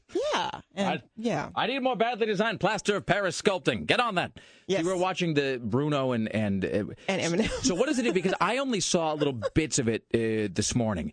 So it's that it's that Sacha Cohen as Bruno, Yes. who is the so that he is the titular character of, of the new film that's coming out. And I think he's I may be wrong about this, but I think he's cutting some liners for us as Bruno, because the whole deal was yeah, because they you know they send you this uh, this form. And it's like Sacha Baron Cohen will be going into the studio and he will be cutting radio station liners in character as Bruno for the new movie that opens whatever June 10th or something. Mm-hmm. And they're like, you know, and, and they included like sample liners from other radio stations. They're like, he likes it when the liners are edgy and in your face. And here's some liners from other stations. And they were they were just awful. Ooh. And so they, I mean, not to make myself sound more creative than I really am, but we'll see if they even get voiced because they they said they said write liners for Sacha Cohen to to read as Bruno. And keep in mind that he's, you know, very flamboyant, he's very sexual, and that's the character. And so write something that is very, very sort of provocative. And so I wrote some stuff. I should pro- I should post them on the website actually, if, whether or not they get voiced. It it I will be surprised actually if he voices the stuff that I wrote without changing it because it was it was I mean I tried to sort of play into the uh, in into the character but but so was that he so he went he, he was gyrating on Eminem's face or something. Well, he he came sort of floating in, suspended from you know the the the rafters, wearing these wings and and like a thong. So he had sort of his just bare uh, backside. So is it like Howard Stern's ass? sort of a yes, fart it man was. thing? Oh, yeah. yes, it was kind of a callback to that that legendary moment in pop culture. Uh, what else will we uh, will we be discussing today, Kristi Turnquist? Well, we, we will be discussing some kind of unexpected participation in the top two movies at the box office this week. Who would ever think that the top two movies would involve Ed Asner and the Smithsonian? You know, I like what I'm hearing. I'm I'm for all things uh, Asnerian. Tim Riley's tracking the following headlines on this Monday morning. We'll also hear from Ed, Ed Asner about that movie in question. Well, beginning today, you must show documentation when entering Canada from Washington State or coming back. An OSU student is arrested for bringing a bomb to a music festival. Washington State man is shot to death after threatening to detonate a large bomb, and uh, some people get cut in a bunch of logs while inner tubing. Excellent. Um, so we have uh, just a couple of notes here uh, that I want to get to. So uh, Friday was the Anthony Bourdain thing, uh, which was at the Keller. And so Laura and I had actually gone out to dinner beforehand with uh, with a friend of hers uh, from work and uh, this girl that he was taking to see Cinematic Titanic. The Cinematic Titanic, which is Joel Hodgson and all those guys, the Mystery Science Theater was so cool. crew. It, if I can work backward from Saturday, that was really astounding. That Cinematic Titanic show, and I didn't see uh, Fridays, and I know Friday's show, which is East meets Watts. That was because the deal is it's I like thought a, Fridays was uh, Dynamite Brothers. no, no, no. Friday was East meets Watts, which is the Filipino guy and the black guy that are handcuffed together and they have to learn togetherness while running from prison or something. Yeah, no, that's the one that I saw. Yeah, it's called the Dynamite Brother. I'm it was pretty- called Okay, it, right. it. Well, they may have changed the title because I know that they've done this. Here's the deal with with. Let me stop and get a hold of myself. so it is effectively a live action performance of Mystery Science Theater 3000, where they put the movie up on the big screen as a, you know it's a theater, and then on this. Uh, uh, uh, sort of at these um, uh, these podiums that are lit, you know, like the kind of music conductors use. You got the three guys on either side of the stage, and so it's Joel Hodgson and it's J. Elvis Weinstein and it's uh, you know TV's Frank, and so they're flanking the screen. And at first, you think it's going to be really distracting because you're sitting there going, "Well, how am I ever going to be able to watch the movie if I'm watching these guys?" But they drop the lights in the theater, and all you really see are the little tiny lights above their podiums. And after a while, you you sort of strike this balance between watching the film and hearing their running commentary, which is hilarious, and occasionally watching them do it because that's weird too. It's just strange when you look down and you're seeing like uh, Trace Beaulieu or whatever, and you, it, it, you know, and he opens his mouth and the voice of Crow T Robot comes out. I mean, was just, and it's really wonderful and sort of bizarre all at the same time. So that was Saturday featuring and they had uh, a stand-up act. The guy who came out and sort of did the warm-up was uh, that guy gruber and he's he is most famous to a lot of folks as the guidance counselor from freaks and geeks who there's that excruciating freaks and geeks moment when he hauls out the guitar and he goes you guys don't think alice cooper is uncool do you?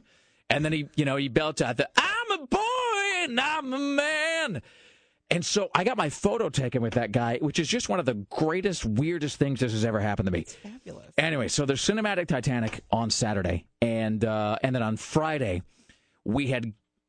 I'm sorry. Oh no, I'm, I'm just remembering like all the randomness that happened this weekend. I'm like, Uh, it was it was a weird weekend. It really was. So that was Saturday, Cinematic Titanic, the second show. The first show uh, that they did was Friday night, and so Laura and I on Friday had gone to dinner with a guy she knows from work and his date for Cinematic Titanic because they went Friday. So we met at that place, Carafe. This is not a uh, paid plug, uh, with but the good uh, hamburgers. oh, that Did like you have nine. one? Yes, I did. Well, of course, did I have Been one? forever. Oh my god. like a 9,000 calorie hamburger, which Oh. they then bring with a whole huge thing of like French dipping mayonnaise, Oh, which is Lord, just those are so good. just in case your heart isn't beating slowly enough. You can just sort of wait, hold on, let me just let me just dip this in trans fat, and you just get all Mr. Creosote. Um, so we uh, uh, so we had dinner, and uh, then we kind of went our separate ways. They went to the Titanic thing. We went to Bourdain, and the Bourdain thing was it, it was sort of a mixed bag. I um, the first twenty minutes or so of, of Bourdain's show on Friday, I was I was alternately wanting to leave because I felt like there was going to be a riot, and not wanting to leave because I was waiting to see the riot that would break out. Um, there's at one point there was a woman who stood up in the crowd and began shrieking at him about organic food, and I was sort of afraid that there was going to be a fist fight, a fist fight, uh, you know, that sort of erupted. And then it became a Q&A. You know, he went to kind of a straight Q&A format of a lot of people sort of lining up to talk to him. But it was just, it was, the Q&A was really great. The first 20 minutes was very weird because I think it, he was sort of just kind of playing it off the cuff. and the audience got out of control almost immediately. It was a really rowdy crowd, which you wouldn't really expect. This is yeah, the Anthony Bourdain thing at the Keller, and the audience was very. I mean, it was. I mean, they were um, they were ruffians. I mean, they were. It was a rambunctious, unruly group of folks, and there was a moment where I thought he was just going to completely lose uh, control of that place. But once he went to the straight Q and A, the rest of it ended up being pretty good. The first twenty minutes were just sort of bizarre and sort of disconcerting. Um, Yeah, but that the- sounds too chaotic for me. I don't think I it would have was. enjoyed myself. It was. It was quite chaotic. I think that sounds kind of cool, though. How surreal! A rowdy crowd at the Keller to see Anthony Bourdain. Which you don't. that, that's the thing. You don't really think of that, right? Like you just because he does a show about food and travel, and he, you know, because he's the he was the head chef at Les Halles, which is Oh, this yeah. French restaurant in New York. You think of everybody going to see Anthony Bourdain. Look, let's just be honest. You think of it as just being Kink's audience, um, and I would say it was like. 50% Kinks audience and like 50% uh, yeah, like this audience. Um, so it was an interesting sort of um, it was an interesting confluence of cultures. But I don't think the winging it section of the first 20 minutes went nearly as well as he thought it was going to. I mean, I think he was he was under the like I'm Anthony Bourdain. I can come out and I can you know, I can just sort of uh, you know freestyle it without any preparation, which I think would have worked if the crowd hadn't been about half in the bag like from the very beginning, which they were. You know, because there's that just that endless wine bar that they have up front, so everybody was a little lit when he walked on, and they were just. Uh, and the one part here's the here's the greatest, most awkward moment from the Anthony Bourdain thing. So at about 15 minutes in, he's doing this experiment, and it's called. Uh, the name of the experiment was I call BS, which is where he sort of talks about something like he makes fun of vegans or vegetarians, or he talks about, um, uh, you know, he'll talk about uh, like a specific kind of food, and then he challenges people in the audience to sort of disagree with him or to take him to task on it. And there's a floor mic set aside for that purpose. So if you disagree with his take on like organic eggs or something, you can walk to the floor mic and you can say, "I beg to disagree, Mr. Bourdain. I call BS." But what immediately happens is that nobody uses the floor mic. Everybody just stands up and yells. And so there was this woman about 15 minutes in who just stood up in her seat and just began yelling at him about organic food. And I heard the word like, blah, blah, blah, Nazi, blah, blah, blah, blah, blah. And so she's on this whole tear about organic food, and he's kind of trying to be, you know, sort of accommodating his listener, make her point. And then the crowd turns on her. And it starts with a guy saying, like, you hear a guy going, like, boring, you know, get get to the end of your question. And she doesn't stop. She continues talking. And so the next thing that happens is about 10 seconds later, you just hear a guy go, whore, like really loudly. And that was about that was the moment where I turned to Lauren and said, I have to use the bathroom, but I'm so afraid that I'll miss violence. Anyway, if it had continued like that, I think the night would have been a big fail. Um, but but I think he figured out like this isn't working. I have to go to the Q and A, and so the Q and A was great. If only to see the endless procession of horny women that went up and just did everything but throw their knickers at him. Yeah, see, when you Jesus, said the crowd was rowdy, that's what I was assuming. I was assuming it was going to be like a Tom Jones concert. It was if he had let it go that way, if he had been like, "Look, and now you'll be able to have sex with me on stage," like it would have been that. I mean, it would have become the Paris Theater.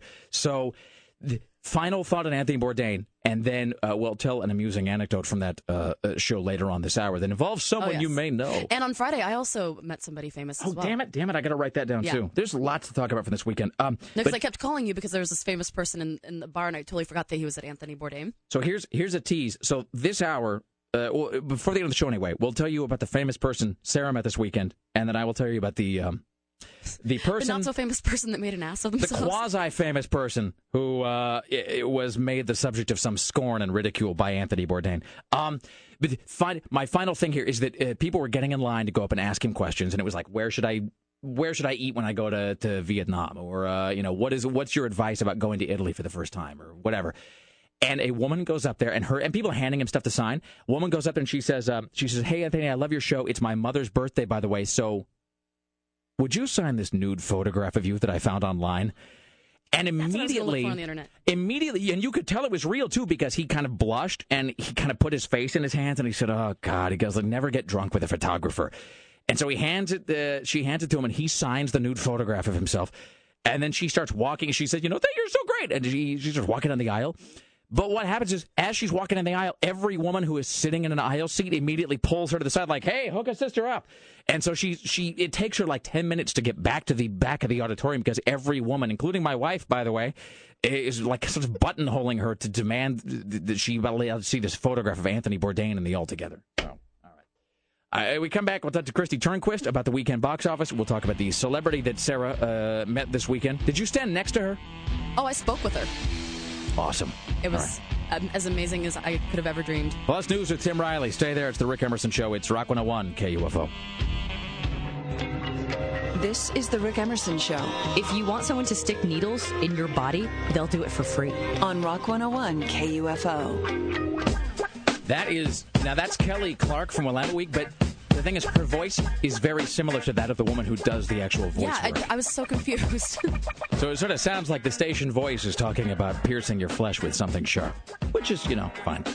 It's the Rick Emerson Show. We're here in beautiful downtown Portland, Oregon. It is Monday morning. It's 503 228 4101. Uh, see, a couple other brief notes here, and we'll uh, get the weekend box office wrap up from Kristi Turnquist. So, did you go to the, either of the cinematic Titanic shows? No, and I'm really sorry because I I have a little crush on Joel Hodgson. And so, let me.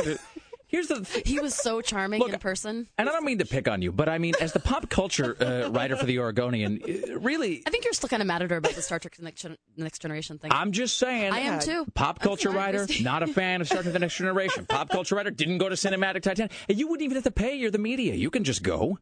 Well, of You can course just I call would them. Don't you to know who. I am? I mean, we don't do that. That would be unethical. really? Wait, are you are you screwing with me? I can't tell. I'm not. No, no, no. That's. I mean, unless I was writing about it, no, I would. I would buy a ticket like anybody else. That's ethics, man. I'm sorry. We really travel in such different worlds but with your ethics and your uh, you know moral guidelines. Well, in any event, it was it was quite something. But um, Well, I would have gone, but I had a conflict on Friday night I couldn't get out of, and I had a conflict on Saturday night I couldn't get out of, and so I'm I'm bereft. I'm so disappointed. Well, I should say a couple things. First of all, I want to give uh, shouts out, as they say, uh, to a few guys, to uh, some listeners. Uh, Logan, uh, I want to say hello to Logan, who also works at that Oasis pizza place on Hawthorne. Oh, which is, I love that place. Oh man, it's like you eat one of those slices you don't need to eat for like like like four the- or five days. That is like the best people watching corner. Yeah, ever. I, I love mean, getting a piece of pizza there and Yeah. a beer and just like sitting there and watching the craziness of Hawthorne. Uh, I also want to say hello to Ian and Lee, uh, who are two guys that I met at the the Joel Hodgson Cinematic Titanic meet and greet uh, on Saturday. That was at the Videorama place on Saturday. And um, anyway, so uh, these great guys, these dudes I met in the parking lot, as they were kind of coming in and I was coming at the same time. And they go, "Hey, Rick Emerson." I said, "Yeah." And they go, "Hey, we're listening to the show." And I said, "Great." And and apparently they had just some. I think at least one of them has moved on to something else, but they had some ass job where they're just carrying furniture in the sun all day. And they're like, "Oh, job sucks. The worst job on earth." And show kind of makes it better, and which is like the best compliment we can ever Were those receive. those very energetic guys? Yeah, yeah. well, they were especially. Look, I don't mean to be creepy, but it was they were especially energetic because they were came into the they came to the store, they stood in line, they met Joel and, and Trace and all those guys, and they got their autographs and whatever, and then they were leaving. Uh, just as you, Sarah, and your hot friend Kelsey were arriving, and I think you guys were headed to the swimming pool after the meet and greet. So you were you were Oh, wearing yeah, Kelsey some and the hipster and I went together. some summer uh, swimming pool wear. And so as they were as they're suit. leaving the store, they I mean they literally like all but walk into Sarah and her friend Kelsey, who are like all dressed up to go to the swimming pool later. So I think that put a, an extra spring in their step. But um, so so the- Ian and Lee, big fans of the show, they asked why I didn't say uh, the Rick Emerson program anymore. Why we were just saying Rick Emerson show because I used to kind of just throw in the Rick Emerson radio program, and they're like, "Hey, why'd you stop saying program?" And I pointed out uh, that that was a thing that I started doing because Michael Mara of the Donna Mike Show did it. And then we moved over here, and you know, all like the logos and the banners and all the, the you know whatever the, the the station production that all says Rick Emerson Show. And so I, I think I just I think we ju- we just kind of stopped doing it, uh, you know, just so it all sort of tied together, and also because. It's a true story. Also, because Paddock and I uh, were sitting in the office uh, one day, I think when we first moved over to KUFO, talking about something or other. And there's Chris Paddock, program director, and I, and someone who we will refer to as um, someone who we will refer to as uh, upper management. I mean, even more upper management. Kind of stood in the doorway and said, "Hey, been listening to the show. Sounds really good." Yeah. You know, uh, you say show sometimes and uh, program other times. Why do you do that? Maybe you should just say show. And then Paddock and I looked at each other, and then we looked back. We're like, "No, no, no! We were actually going to change that. Uh, just, we were just talking about that. We're we were actually just having that program, angrily scratching it up. But uh, for those guys, I'm going to bring it back. So uh, starting today, I will once per show at least. I will work in uh, Rick Emerson radio program, and that is just for uh, Ian and Lee. So thank you for listening, my friends. Kristi Turnquist, All right. Uh, well, your abject failure to see uh, Joel and the rest of the cinematic Titanic guys, uh, notwithstanding. Um, God, so, I'm just lucky that you have me on the program. thank you. Well done. Okay. See, it's all worth it for that callback right there. Uh, if they come back through town, you ought to see it. It's quite an experience, and just it's and it's surreal too. I mean, just your brain is trying to process the fact that you are in, in effect seeing the, the sort of silhouettes on your TV from Mr. Science Theater kind of come to life. Well, I mean that was that was a weird enough thing when it started. I mean, kind of this this art form out of you know making cracks about bad Yeah. movies. It's a, it's a strange thing to have had this sort of you know long run that it's had and sort of evolved into other kinds of things. I mean, it was it was weird on TV and it would be even weirder in person. Greatest moment that I should have seen coming. So on Saturday's show, did you meet Joel on? I uh, did. Uh, oh, you met him at the meet and greet on Saturday yes, at the video no, store. We, we exchanged email addresses. Really? Uh-huh. La di da. La-di-da. Sorry, Miss Thing. well, I think because I wasn't, he was really cool, but Kelsey was so nervous that it made me Yeah. more comfortable around him. So we were just like, Oh, she was in the breeze. gibbering uh, wreck. No, but Yeah. he was talking about maybe wanting to come back. I'm like, oh, you know, we, you know, we spoke to you about the, you know, about your show and stuff, and he's like, oh, I'd love to work with KUFO on this future project. Maybe I'm like, Excellent. Here's a totally unsurprising moment. So at Saturday's Cinematic Titanic show, he was answering, he was taking questions from the audience, and they were like on little index cards.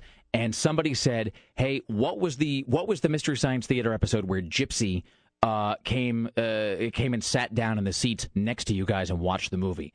And he goes, "I don't know. Does anybody know the name of the episode?" And a guy who I recognized as a listener because he was at the meet and greet and said, "Like, hey, I listen to the show every day." That guy immediately shouted out, whatever the name of the episode was, and Joel looks up and goes, "Wow, you're a really big nerd." All right, thanks. So, and that guy was a listener. So, well done, sir. I think his name was Stan. Well done, Stan. All right, what was the uh, weekend box office uh, tally, uh, Kristi Turnquist? Well, uh, Pixar continues its incredible streak of top opening movies. Uh, Up opened with 68.2 million, which is a heck of a lot of money, and it is the 10th straight Pixar animated movie to open in the top spot. Up is a 3D animated feature, so it made Now, is that 3D everywhere, or is it just like at selected I think theaters? it's only at selected All right. theaters, and you pay extra for the 3D. you know. And this is the thing with Ed Asner, right? Ed Asner voices the lead character, who is a everybody keeps describing him as a cranky septuagenarian. I have a clip from Ed Asner. Is this from Ed Asner? Is this him in character, or is this just him? It talks about his character Carl. That's he the one. dreams beautiful dreams, what he dreamed with his wife, and continues the dream. This poetry, and he's willing to fight the uh, dogs of society to maintain his dream. I respect that enormously in him. Wow, it's like a Prairie Home Companion. Seriously, are you are you sure that was uh you're sure that was that was Ed Asner, not George Yeah. C. Scott, as Ed Asner? Coming speaking from the grave. Angus, I just want to remind you to say screw him. That's totally he just that men. That Ed Asner, he really knows how to promote a movie, doesn't he? It sounded it sounded just like George C. Scott. It- it- you have the best equipment in the world. Makes you want to just Well, race right out there. Well, that's what happens when you leave Ed Asner in his office with the bottle in his bottom drawer for like 35 years and go back and check on him. Uh, you should uh, look in on Where's this, uh, Mary? Mr. Mr. Asner. What religion are you? But you know, it's a family film, and he's a cranky septuagenarian, and his house gets lifted up by balloons, and there's adventures that And it's. Pixar. I mean, I heard it's, awesome. Pixar. I heard Yeah, it's just I mean, fantastic. stuff is So I will good. totally go see Yeah, it. it's got to be good. And then the uh, second one was another family movie, Night at the Museum, Battle of the Smithsonian. Which I'm, I'm sort of. I mean, I kind of have to see it now because we interviewed those guys. Uh, you know, the Reno 911 guys are the ones who write that. So, um, yeah. Yeah. So we kind of have to go see it now. It actually does look pretty funny. But my big disappointment was that Drag Me to Hell opened in the in the third spot. Now, admittedly, it's not on as many screens as the other two. Um, I mean, uh, Night at the Museum is on like 4,000 screens. Right. Drag Me to Hell is only on like 2,500. But it's directed by Sam Raimi, who I love and adore. And I actually went went to see it last night when I saw that it was only in the Was third it scary? position. Well, it's kind of scary, but it's PG 13, so the hardcore, you know, horror geeks will object that it's not, you know, R rated and that it's not scary enough. Mm-hmm. But it's funny. I mean, it's got that Sam Raimi touch of, you know, you're jumping out of your chair and then you're laughing. And, Well, he undercuts the horror with comedy, but the comedy with the horror. And the thing is, he's just not a brand name. That's the problem with Sam Raimi. Spider Man is a brand name. Yeah. Sam Raimi, not so much. Well, and I mean the the real diehard Sam Raimi fans who remember Evil Dead, you know, maybe they were terribly disappointed that this one didn't have Bruce Campbell in it. Yeah. Uh, but Terminator 4 continues to suck wind, right? Continues to suck wind. Yeah, yeah, yeah, yeah. Um, it made 15.1 million. So it was just below Drag Me to Hell. And Drag Me to Hell did not cost very much to make. And I, I, I meant to check this, but I think Terminator Salvation cost like 300 million dollars, and it's only God Almighty. It's made like 90 million, which again, a lot of money. But when you've spent that much money on a movie, that's not good. News Well done, everyone. Fail. Uh, what is coming up in the Oregonian, Kristi Turnquist? Oh gosh, let's see. It's the same thing I was working on last week. Uh, something else came up that I had. You're just do. way too productive. You're It's not that I'm slacking. uh huh. All right. That's, it's No, no, no. I'm just I'm working and working and working. So many things I can't possibly tell you. She's Kristi Turnquist from the Oregonian. Ladies and gentlemen, reader and print in the Oregonian, online at OregonLive.com. Thank you, Kristi. Oh, thank you for having me on the program. Straight that well done. Straight ahead. You see, you can always get back on my good stuff at that. Straight ahead, we have news from uh, Tim Riley. We'll talk about the celebrity that Sarah stood next to for a large section Oh, of not Saturday stood night. next to. No, I. I You actually engaged with this person, Oh no, we we had some speaks, and I got to tell the story and of it's the. like uh, the most amazing. Yeah, it was it was so surreal. It was amazing. and then I'll recap the poning that took place uh, at the uh, at the Bourdain thing uh, as well. Plus Motley Crue tickets. Stay there. It's the Rick Emerson Show. It's Rock 101 KUFO. Putting the cult in pop culture.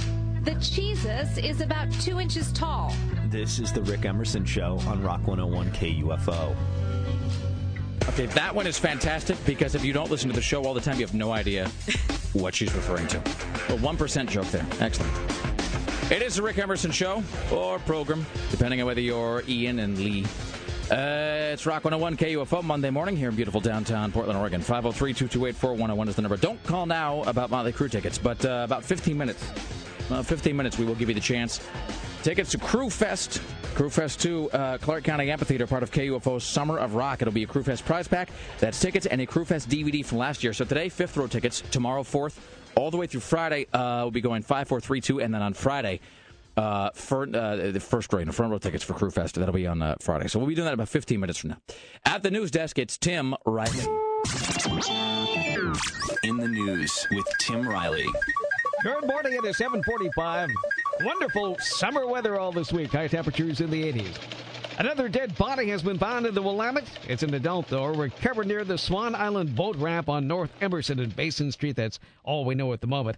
Then a body of an 18-year-old woman shot to death has been found in Southeast. Cops responded to reports of shots fired at Southeast 116th and Schiller around 9.30 last night and made the grim discovery in Raymond Park.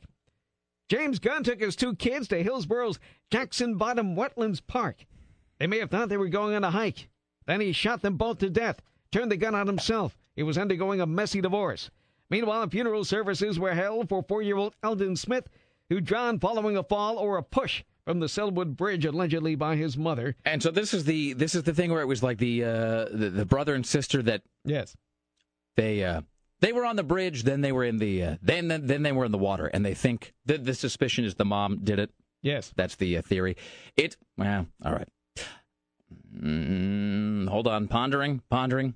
All right, never mind. You know what? I'm gonna uh, I'm gonna not say what I was about to say. I was gonna Did make you an, to put her in the book? no, it's well, no. Uh, you know, we'll wait. I'll wait for a court of law to find her guilty and or guilty and crazy, but uh, and possibly innocent, although not probably. Uh, I was just going to make the observation that. So what is the deal? So the, the they sent the the daughter home with her husband, right? Yes. So he lives in Eugene. But I mean, were they together? Were they, was it wasn't they were divorced, right? Correct. Okay. All right. Well, There was know a custody battle. You know what? I'll, I'll wait. We'll wait and we'll wait for the case to unfold further before I make any further comment. Here's Tim Riley. Susan Boyle checked into a mental clinic last night. After losing Britain's Got Talent over the weekend, she suffered an emotional breakdown, and uh, she was acting strangely at her hotel. We heard all about this. Then uh, she took the news that she lost well on stage, but backstage it was a different story. She reportedly yelled, I hate the show, I hate it, after swearing and throwing a cup of water at a floor manager who tried to calm her down. Also, I look like Colm Meaney in a wig. Then she returned to her hotel where show workers promptly called an ambulance to pick out the spaced out woman. Apparently, she could, well, use some example or role model. Miley Cyrus would be one. She handles the stress of her career by going back to the family farm. We explore. I mean, we've lived there my whole life in the same house, And there's still, I swear, every time me and my dad go out, we always find something new, and then that's kind of you know our secret spot that we go for a little while, and then we find somewhere better. So I mean, we just kind of go, you know, like explore around and hang out. My let's go to, our let's go to Daddy's secret spot. Tell us more about this secret spot, Miley. There is kind of, you know, where I chill out most. Me and my dad, you know, Uh. um, when it doesn't get too hot out, because we are going to be there in the summer, we get to go ride horses and we just walk around and we have like a little go kart thingy that we go ride around on and just kind of go crazy. Face of a generation. People. Seriously, rubes with money, always a bad idea. Her voice is so off-putting. She called it Daddy's secret spot. Authorities, however, say it was far more troubling. Won't people stop giving me awards? She thanked God for the Best Song Award at last night's MTV Awards. And the be- the winner for best song in a movie is Miley Cyrus, Hannah Montana, the movie.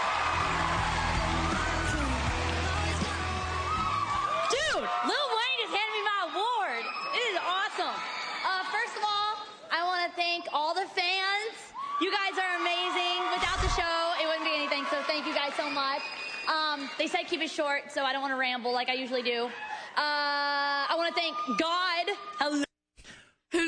I like how God comes after the fans. It, either thank God first or not at all. It's not like God has an ego that needs to be kept in a check third or something. place kinda guy. And what is it? Is, what, why is she think? Is God like the new Desmond Child? God sort of sits there and When she's away from the farm, he watches over her. is that like her? uh, Is that like her online status? Miley Cyrus is away. Please see God in my absence. Thank you. World of sports. Well, she's raising eyebrows. Uh, her name is Michelle. I wrote down her last name but lost it. Apparently, she's engaged in some big tennis tournament and grunts loudly as she plays. What?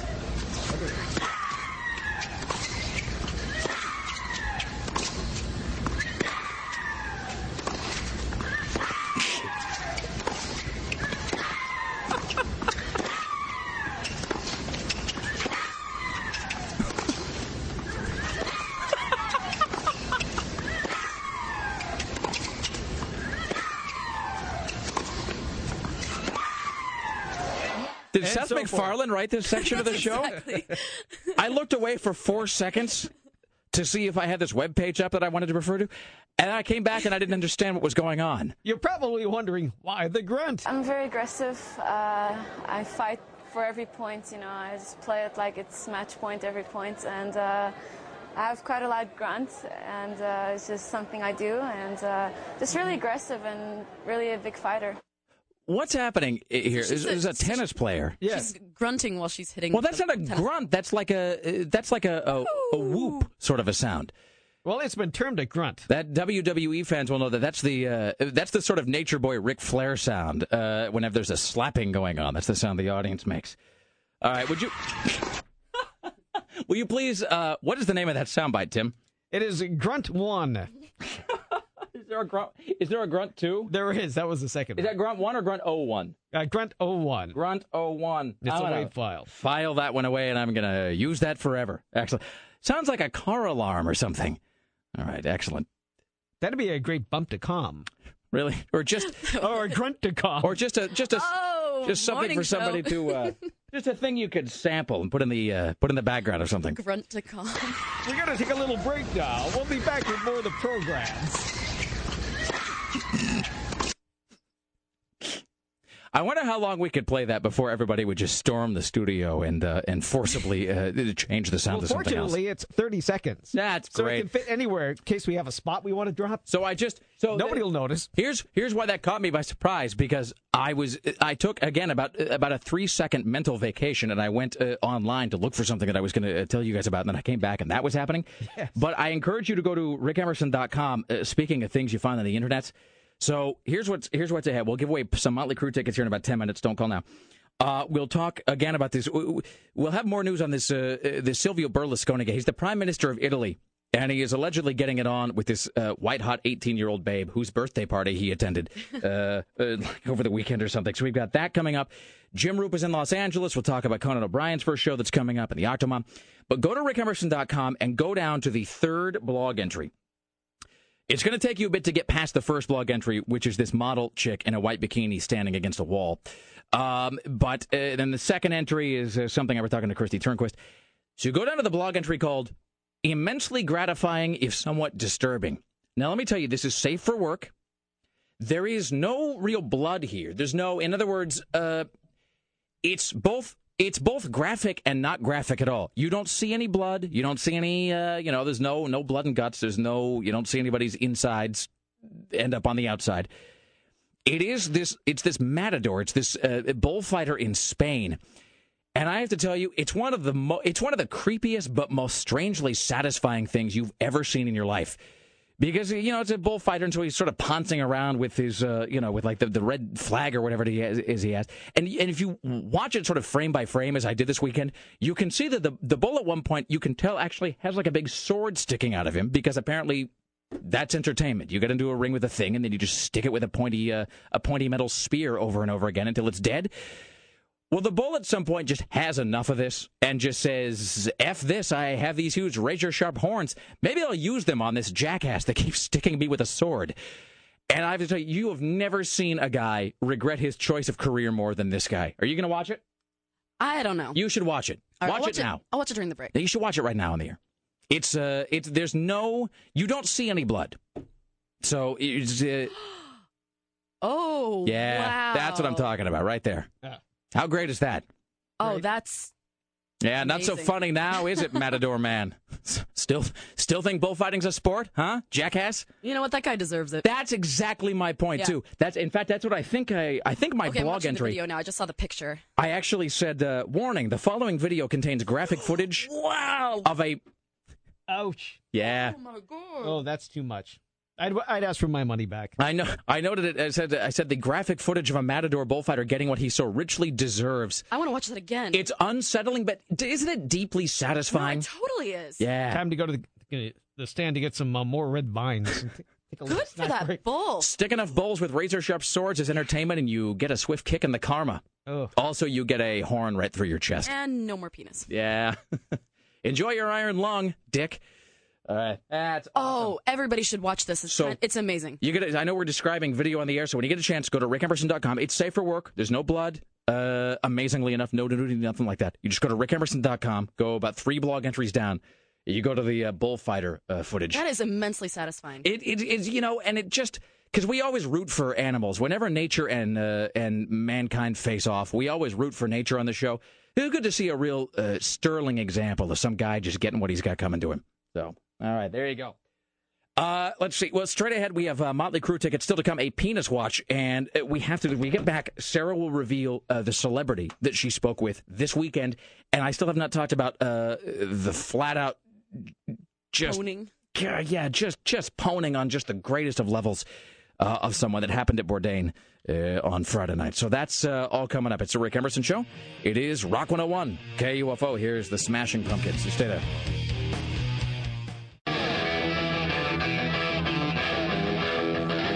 Is the Rick Emerson Show. It's Rock 101 KUFO. Thank you for coming by today. All right, so I'm wondering exactly what the difference, like soundbite wise, what the difference is between these two uh, grunting noises that are apparently made by this tennis player. Hold on a second. Let me just. Uh, where's my uh, Where's my audio? Hold on a second. So this is grunt number one. So this is so what this is the sound she makes as she's playing tennis. Yes.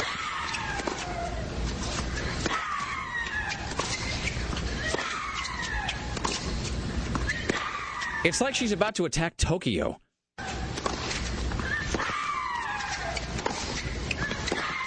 And it just goes on and on. And we're not even a third of the way done. That's fantastic. What, what is supposed to I mean, second? imagine sitting there listening to that for like, how long does it take for a tennis match? At least an hour? Yeah. I would imagine. That'd be great. I I wonder if either you don't notice it after a while, or it just becomes uh, just this sort of unholy thing that starts to bore into your brain. I'm very aggressive. Oh, okay, Uh, that's just her talking about it. All right, I'm going to file that grunting noise away for later. Under grunt. Yes, Tim, under grunt. Tim Riley is tracking the following stories on this Monday morning. They are vast and many. An 18 year old is uh, arrested after bringing a bomb to campus music festival. He also gets a ticket for public urination. Then another guy threatens to detonate a bomb in uh, Covington, Washington. He is shot to death before he gets to do so. Going to Canada or coming back from there starting today, you need documentation. And Eugene Rappers forced a woman to drive to an ATM to take some money out. Uh, just by the way, uh, are you are you saying that that's this isn't Monica Seles though that did this? Who? Tim, uh, okay, so Greg just put on the screen. He said, "If you want, I can get the Monica Seles is a female tennis player." No, that's a different uh, tennis player. This is a different woman. Yeah, he says I can get the Monica Seles grunt from Delicious Audio. Really? Is that so? We so there's a whole separate grunt we could find. Yes. Let's make a whole montage of grunting Of female grunts. tennis players. Sort of a poor man's porn. Well, soundtrack. it's a way to make it these days. I didn't think Monica Seles grunted as much as she screamed. Ow, my shoulder blade! That's, that's a 1% joke there. Uh, all right, Sarah Dillon, how are you today? I'm doing well. All right, so it, it- so much stuff to get to still. So I'm going to do this Motley Crue trivia question here.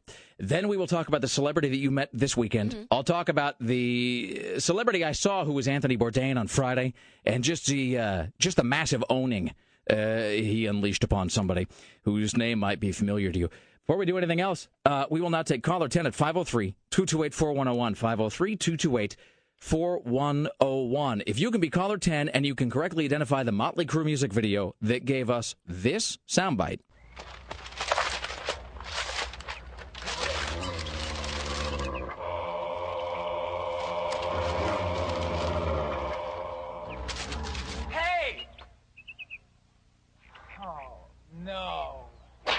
Where is it, Jimmy? If you can correctly identify the Motley Crue music video that gave us that soundbite, be caller 10 while doing so. You win a Crue Fest prize pack. That is Crue Fest DVD from last year's show and fifth row seats to Crue Fest 2 at Clark County Amphitheater, part of KUFO's Summer of Rock. And then, of course, uh, tomorrow, fourth row, and then Wednesday, third row, all the way up to Friday. And We do first row uh, uh, front row seats for that. So uh, if you can identify that soundbite here, be calling number 10. It's 503 228 4101. All right. So this was Friday you did this? That you... Friday night. So I um with my friend Kelsey downtown because we were going to visit Lisa Wood, Right. who was at the Dixie Tavern for a KUFO event, which was the most hilarious thing I have ever seen. And so th- was this the deal where they had to melt a block of ice? They or didn't they melt had a to... block of ice. They, so they had five people. Like we we drew five names. Right. Had them stand up on the bar at the Dixie, you know, where all the girls are swinging from the things. Um, they put five frozen solid T-shirts in front of them. That like frozen as So solid like KUFO shirts or KUFO something that they had. that were right. bundled up, frozen solid. So they basically put these shirts in front of them. They're like, all right, the first person to to thaw these and put on the shirt completely wins a trip to Vegas. So it was nothing but like 15 minutes of people trying to melt the shirts by putting it under various body parts in any way possible. It was disgusting and hilarious and the funniest thing I have ever seen in my life. Hold on, let me crotchify this T-shirt. no, these so girls can... are just like like wearing skirts and they're just like shoving them, you know, everywhere and into intimate areas. Oh yes, it's it, it was quite magical. So, Excellent. So watch that. So anyway, um, went down to visit Lisa Wood, and she's just like, "Oh hey, you know it's crazy in here." Blah blah blah. She's like, and she's like, "Oh," and she said passively, "This person is here," and I'm like, "Oh, I'm you know I was bummed because I thought I missed her, but I went outside and I saw Tonya Harding in all of her glory. And this is on the sidewalk out front of the Dixie. This was on the sidewalk out in front of Color the me totally unsurprised. by And she was so she was tiny. She's like super tiny. She's like Yeah. five feet tall. Yeah, she's a small woman. very very tiny, wearing a um a mini skirt and uh like all like boobs and like. How high is that heels. working out for her? The miniskirt. Um, Because here's the thing: is she wasn't. She's not fat and she's not thin. She's she's kind of like, stocky. Yeah, she's a little p- like paunchy. Yeah, she she's kind of a. I I mean, at a certain point, it was acceptable. I mean, it's always. I mean, it doesn't matter to me. But I'm saying, at a certain point, it didn't. You, you it didn't surprise you that she had kind of stumpy tree legs because she was uh because she was a skater, obviously, and that's where all the muscle is. You know, all of the you When know she had the same hair. Like yeah, well, she's unchanged. I mean, did you? I, I saw her on Oprah about three weeks ago. She was this feature interview, and because I think it was the anniversary, maybe of the the the the, the whacking, uh, and so Oprah had her, and it and she looked really good. I it, sort of. I mean, you know, I mean, she clearly. She clearly has had a, a difficult uh, road of it over the last 15 years or however long it's been. But she looked good, but it was that kind of good looking that you can tell just took hours in a chair with the best makeup people Oprah could possibly find. And you also knew it was the kind that was going to turn back into a pumpkin at midnight, uh where once she got out of there, and you knew that once she left the Oprah taping, she was going to try not to touch her face or disturb the makeup in any way and just let it wear off like as slowly as she possibly could because she looked great. But um, she'd become a more substantial woman over the years. I'll put it that way. I would so, definitely agree with that. So, she's on the. Was she just out there like smoking or hanging out, out? She was out there smoking. So Kelsey and I went outside to not smoke, and um, so we went outside, and I'm just like, oh, I'm so bummed I missed Tonya Harding. Then sure enough, I see this drunk. I'm sorry, she was wasted. Excellent. She was drunkest person there, and um, so she's walking across the street. I see this like little person hobbling over. I'm like, oh my god, that's Tonya Harding. And so Kelsey and I are totally pretend like you know smoking our cigarettes, pretending like we Trying to be don't- all casual. Yeah, that I don't, see notice. Tonya Harding over there. Then it turns out Tonya Harding was there for a bachelorette party, and when Kelsey and I were course she outside- was. when we were outside, it turns Awesome. out Kelsey went to like high school with the girl whose bachelorette party it was. So we started talking to that girl, and then Tonya came up, and she's okay. So she's wasted. Then there's this car parked in front of the Dixie, and uh, she's like, "Does anyone know whose car that is?" And we're like, "I don't know." She's like. If they're if they're not gonna move it, I'm gonna make them move. I'm gonna make them move it. I'm gonna take care of this. And I'm gonna go break their knee, allegedly. and Not she just me. like, she's like, I'm gonna take care of this, and she like snapped her fingers and kind of like wobbled down the street. I'm like, what is she gonna take care of? I don't understand. You just stop and say to yourself, "This is my life. I am standing on a sidewalk next to a drunk Tonya We're in the Harding who's threatening to quote go handle somebody because their car is in her way." and she's all tiny and her, pick it up. Yeah, her move it. ankles are wobbling. Why Yeah, was I the, what was why. her problem with the car being there? I don't know. I think there was a limo or something coming. It displeased her. Like, yeah, she's like, that car needs to move. Whose car is that? I'm like, I don't know, Tonya. Did you get your photo taken with her? Did you get a picture of her at least? no, no, I didn't. I, I tried to. Ah, all right. Me? Well, so here's the so then I and I didn't find out about this until after the fact. No, I was obsessively calling you. I'm like, oh my god, Rick, get down here. because get down but here, I was at the here. Bourdain thing. That's the deal. Is Uh-huh. and and they were you know they were really really clear about like the um you know uh, about like you know God turn your cell phone off. By the way, uh, if I can just uh, be about me for a moment. I take issue with their assertion before the before the fact that Anthony Bourdain uh, does not need uh, a moderator or an MC because you know I was lucky enough I got to be the moderator for the MythBusters thing when those guys were in town at the Schnitzer and I pushed so hard to be the MC for the for the Bourdain thing. I mean I just pushed. I mean I like pulled every lever and string I could possibly find. And they were like, Anthony Bourdain does not need a moderator, which I think is not true. I think he would have benefited from that because that audience just became. I mean, they just It became. sounds like they became very unruly. I mean, it was like seeing soccer hooligans uh, packed into like a symposium about uh, like the space time continuum. It just didn't. It just it didn't it didn't stay under control very long at all. Um, but they were real hardcore about turn off your cell phone. So I got done with the Bourdain thing, and I had like 50 text messages because it turns out that a bunch of people I knew were at the Bourdain thing, and I got a bunch of texts like, "Wow, this is spinning out of control. Wow, this is this is turning really awkward. Wow, is he just going to walk off stage? Wow." And then later it was sort of like, "Oh, okay, you know, I."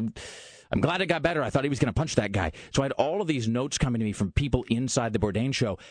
And then, like, you know, you have missed 100 calls from Sarah Dillon. And then you finally just send a text message. You're like, I am standing next to Tonya Harding. Come on, call me back.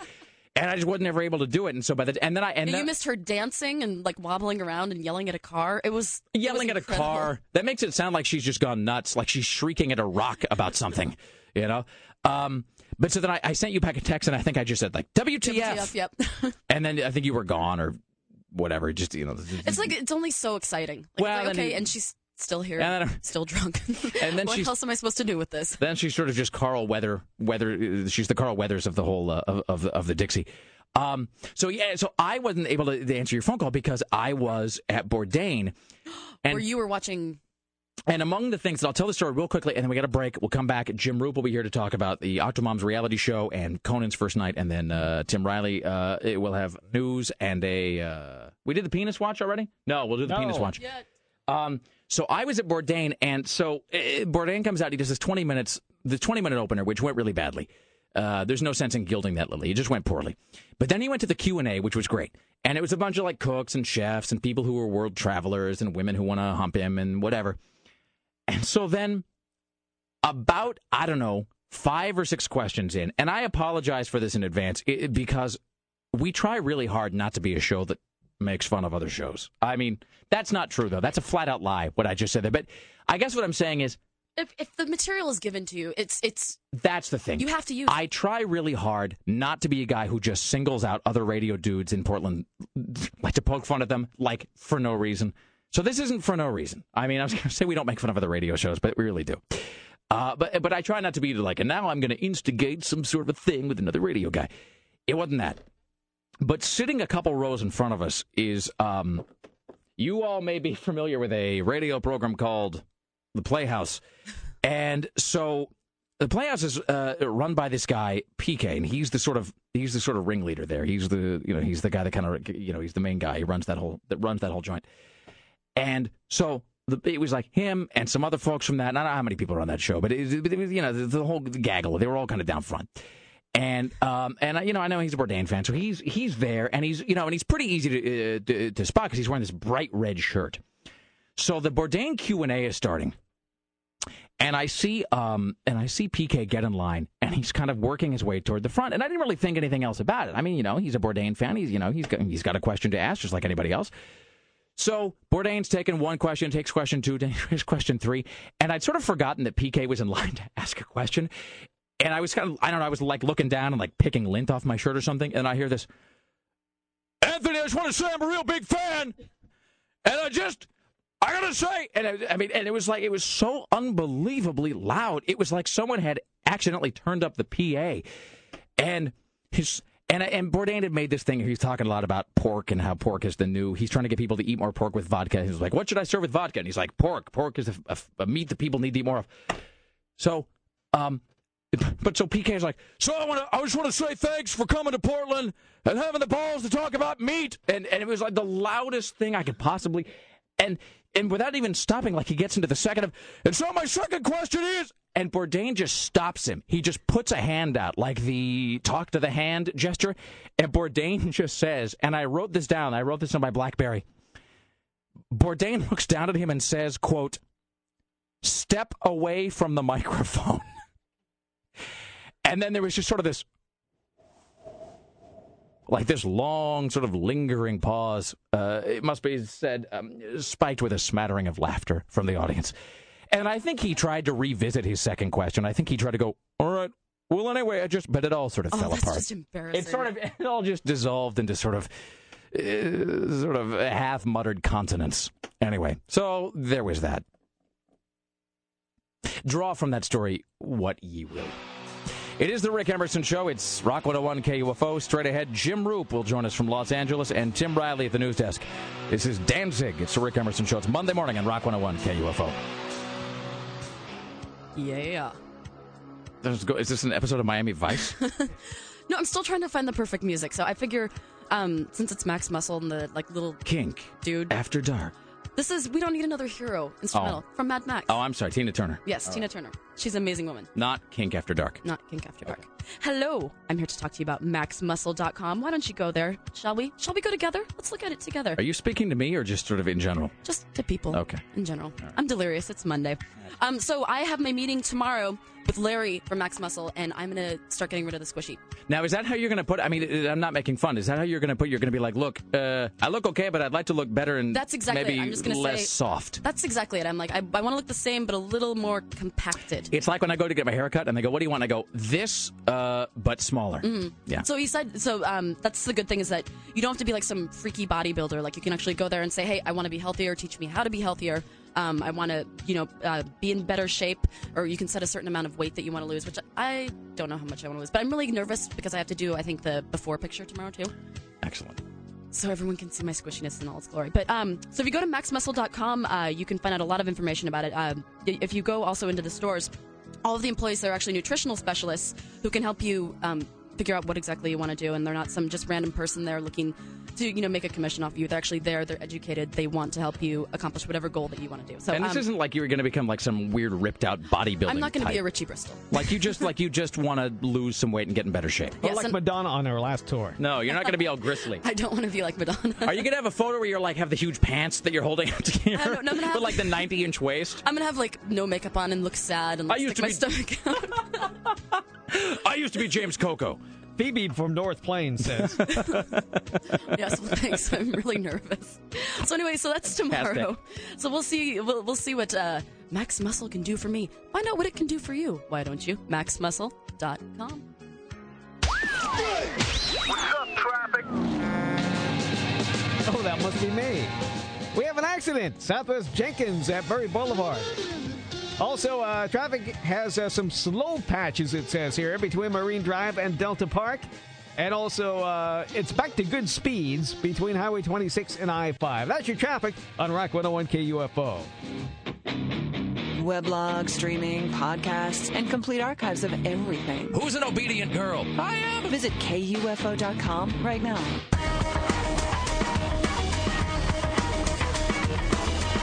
It is the Rick Emerson Show. It's Rock 101 KUFO, Monday morning, and good morning to you. Don't forget to go to rickemerson.com where you can see several things, uh, including this immensely satisfying footage of a bull just given what for to a matador in Spain. It is amazing. That's the best video I've seen. Oh man, they it, it just works that guy. Uh, and you can also see a picture of this 18 year old model that the prime minister of uh, Italy was apparently getting it on with, or is getting it on with. I hope he still is. I mean, he's already got the bad press and the divorce, so I mean, you know. Look, if you're going to eat it too, you might as well have the cake. You know what I mean? Let's uh, welcome uh, to the Rick Emerson Show from Los Angeles.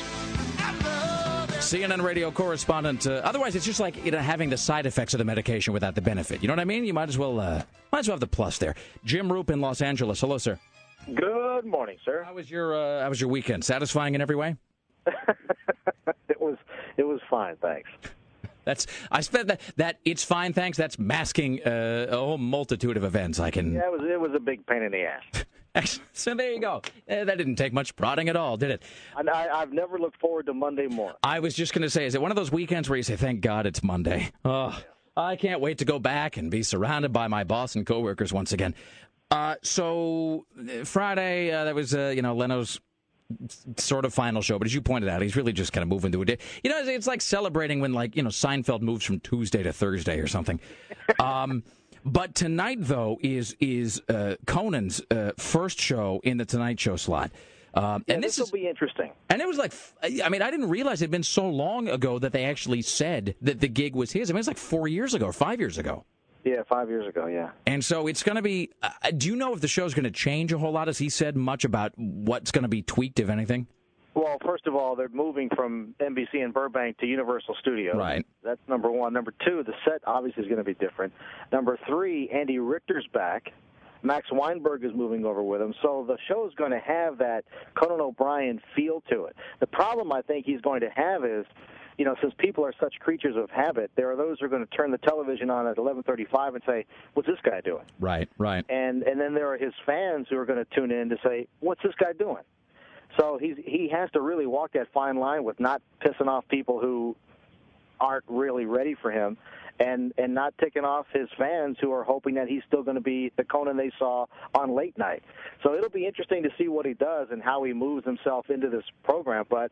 You know, he's always got great writing, great scripts. I mean, that's his forte. So hopefully he'll he'll do what he needs to do to get it all done. Hey, a couple things here. One, I was actually just talking to uh, to somebody about this the other day. I was talking to uh, actually was uh, uh, Lisa uh, Desjardins of all people, and I was noting how she made some observation about President Chester A. Arthur, I think it was, who like I don't know, he went nuts or something, and he burned all of his papers at the end of his term, and so there's only like there's just a handful of things that remain, and they've all been archived online or whatever. And I was noting that that is like the Tonight Show with uh, with Johnny Carson, where NBC just had this whole cost cutting thing where they decided they would just use the same tapes over and over and over again for like the first nine years he was on the air.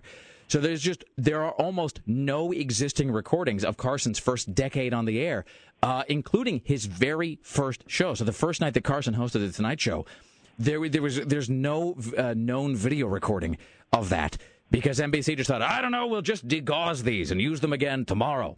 So yeah, is- there are there are a few old. Uh, I I don't know if they're actually kinescopes, but there's a few old things of when Carson was in New York after those first couple of seasons of the Tonight Show before they moved out to California. But I, I, don't, I think you're right. I don't think there's any first show uh, that just you know the last since 1972 or 1975 or something is when they really have any sort of record of of the the programs that he uh, that he hosted. Although there are there are very few black and whites from New York. And so it's interesting to know because it's sort of a re- you know it's like an inverse proportion thing happening where on the one hand you had Carson, of the network guy they sort of took for granted for a long time, and they I, you almost get the feeling they didn't they didn't expect much, and then of course he became just a titan, is a powerhouse, and defined that genre of television. And then now you've got the Leno Conan switch, and all the attention being paid to Leno is sort of emblematic of the fact that the network is just putting this massive amount of press and publicity on it. It's almost like this inverted pyramid where there's all of these expectations on what has become, I think it's a fair assessment to say, over the last few years, a less important uh, part of the television landscape. It's, it's like there's more importance being put on it now that it actually matters less in a lot of ways.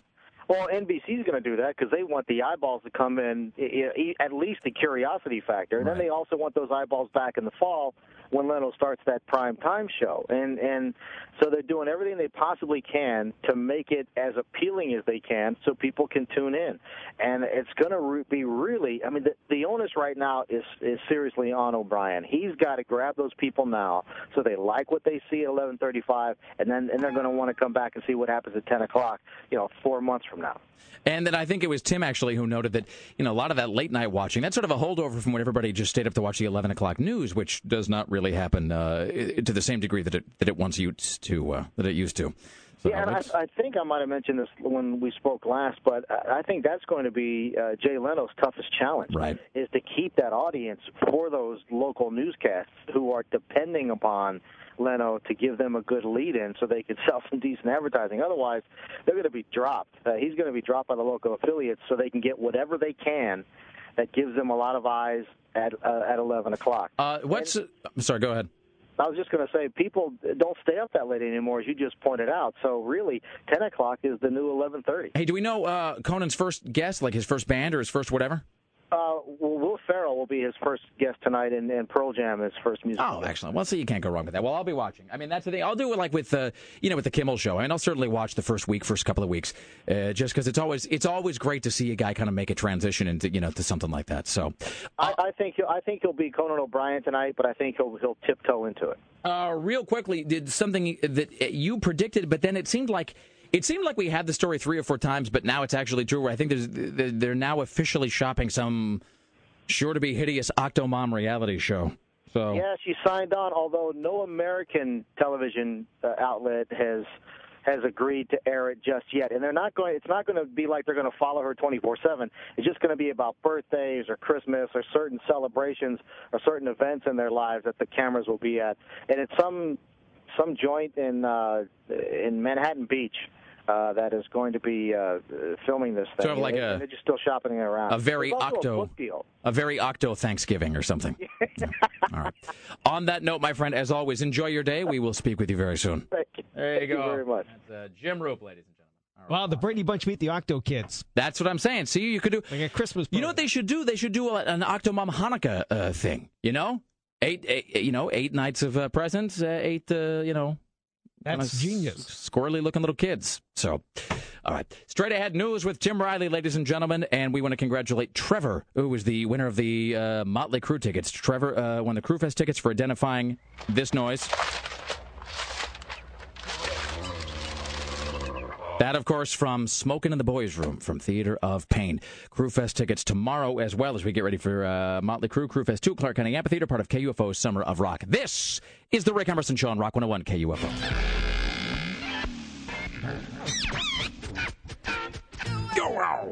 That's right. There you go. That's one of the best songs ever. Beastie Boys Intergalactic.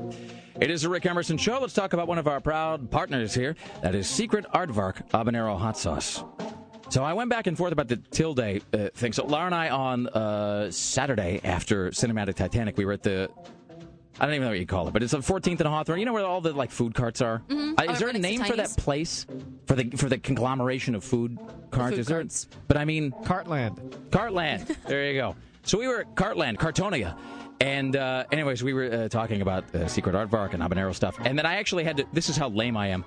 I had to uh, look up habanero on uh, my Blackberry to see if there was, in fact, a tilde over it because I kept seeing it spelled like five different ways. Apparently, no, there is no tilde and it's not Niero, which I've been saying like my whole life. And I'd like to thank everybody for not correcting me for like 35 years. Let me look like a tool. Thanks so much. It is habanero hot sauce. SecretAardvark.com is where you can find out more about it.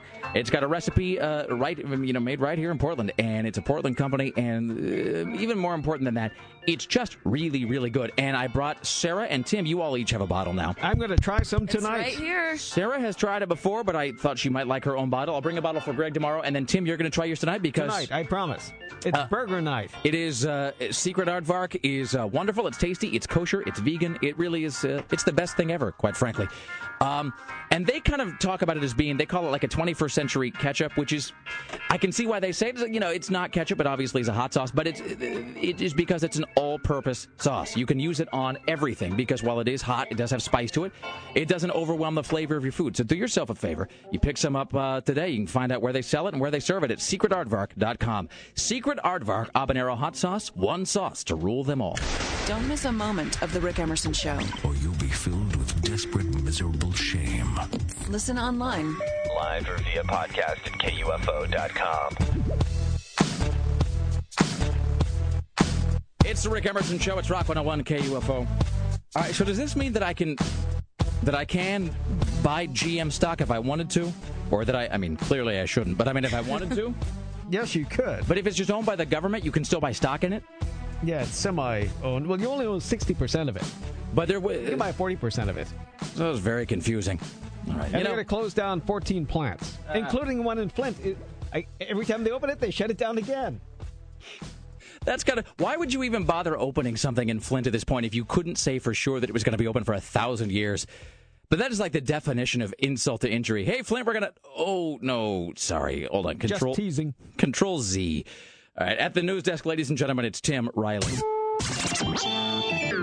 In the news with Tim Riley. So we own 60% of GM now. And it's going to cost us $30 billion. Well, we already spent $25 billion, so that's 55 billion. In the meantime, 21,000 will still lose their jobs. Up to 20 factories will close. 40% of dealers will close. Retirees will be forced to take 10 cents on every dollar. Meanwhile, Oregon's unemployment claims, uh, their department claims there are still jobs out there to be filled. What are they? Retail, fast food, waiters, waitresses, cashiers, nurses. 4,600 job openings are now said to be within the state. Now, salaries range from $20,000 to the lowest of the low to about $71,000 if you want to be a nurse. Meanwhile, it's time for a penis watch. Here's your penis watch for Monday on the Rick Emerson Show. Take a look at my enormous penis, my troubles start a melting away. I take a look at my enormous penis, and uh, everything is going my way. Well, talk about walking like an Egyptian. This is a new take on that. A 25 year old Egyptian man cut off his own penis despite his family after he was refused permission to marry a girl from a lower class. After unsuccessfully petitioning her father for two years to marry the girl, the man heated up a knife and sliced up his reproductive organ. Why would you bother to heat up the? knife? Well, I guess you don't want it to get infected. Yes. You don't want there to be any sort of complication from that, apart from Maybe the. it's easy slicing. I don't know. Uh, the young man uh, came from a prominent family in southern Egypt, in the province of Qena, one of Egypt's poorest and most cooperative areas. It's also the home of the famed ancient ruins of Luxor. The man was rushed to the hospital, but doctors were unable to attach the severed member. The official added the the uh, police report was filed for the incident, but they, they don't think anybody could be blamed for it. The official who spoke, be, uh, he didn't want his name mentioned because he was not authorized to speak to the press, added that the man was still recovering in the hospital.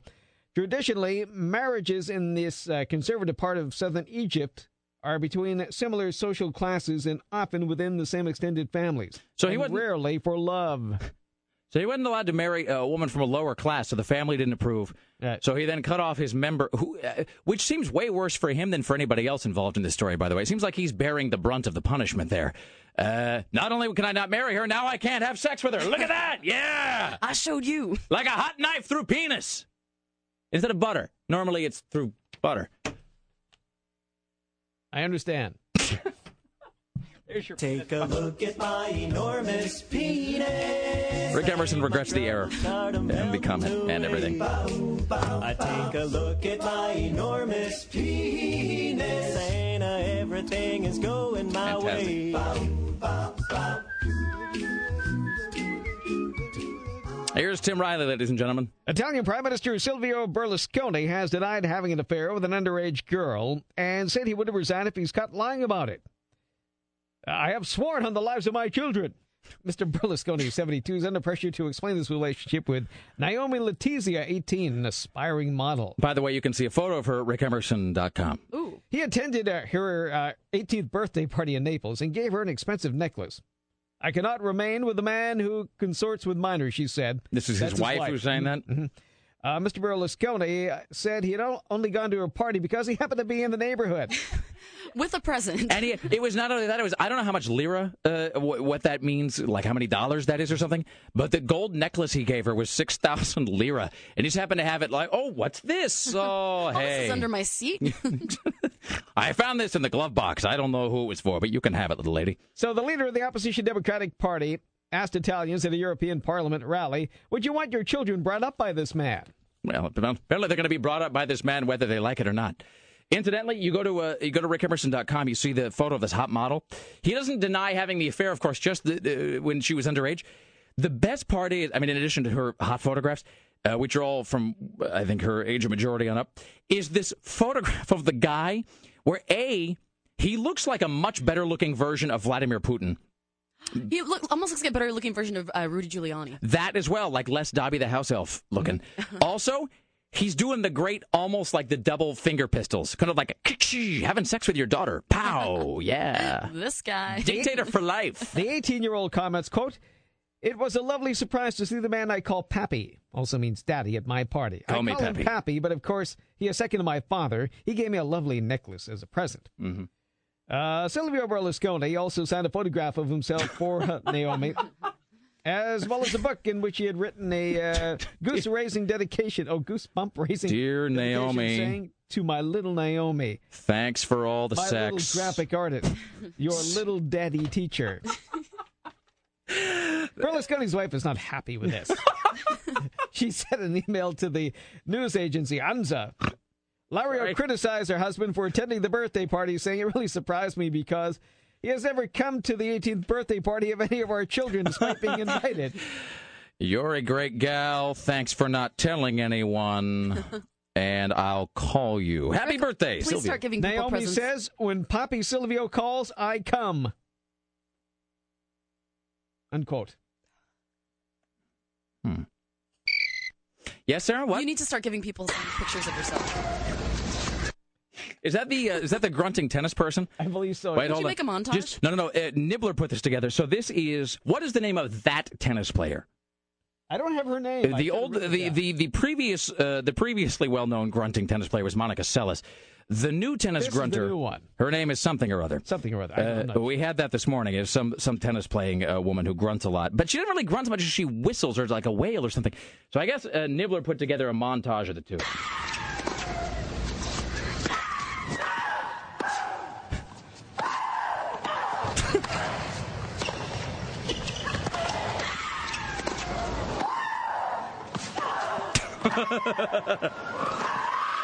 You know what we should mix that with is the uh, where's my court? Uh, there we got that with uh, court from Court and Fat Boy, and then I've got something else.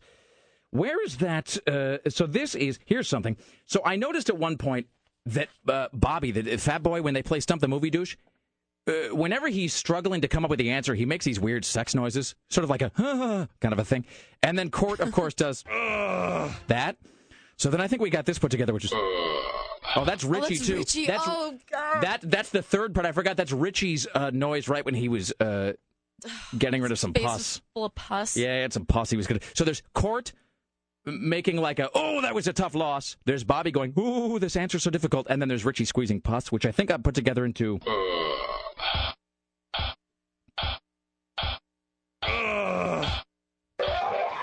Oh, and the vomiting. The vomit.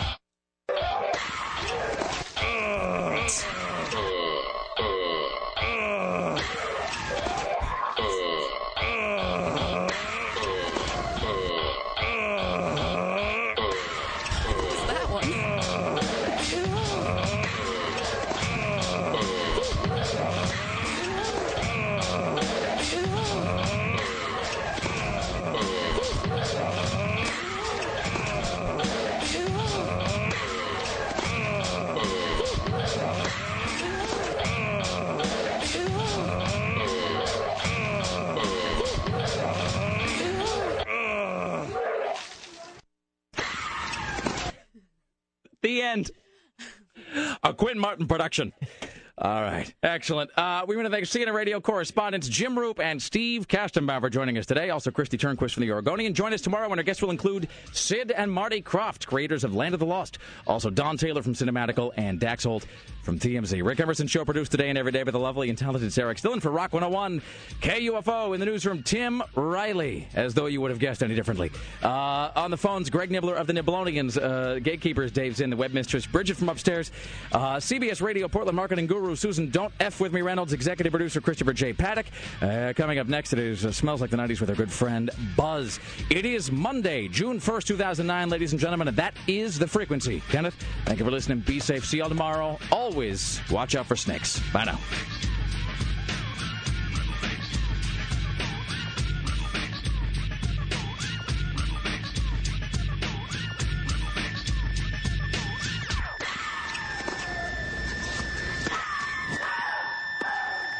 Attention broadcasters in the greater Portland area. Your daily show prep is now concluded. Thank you for listening.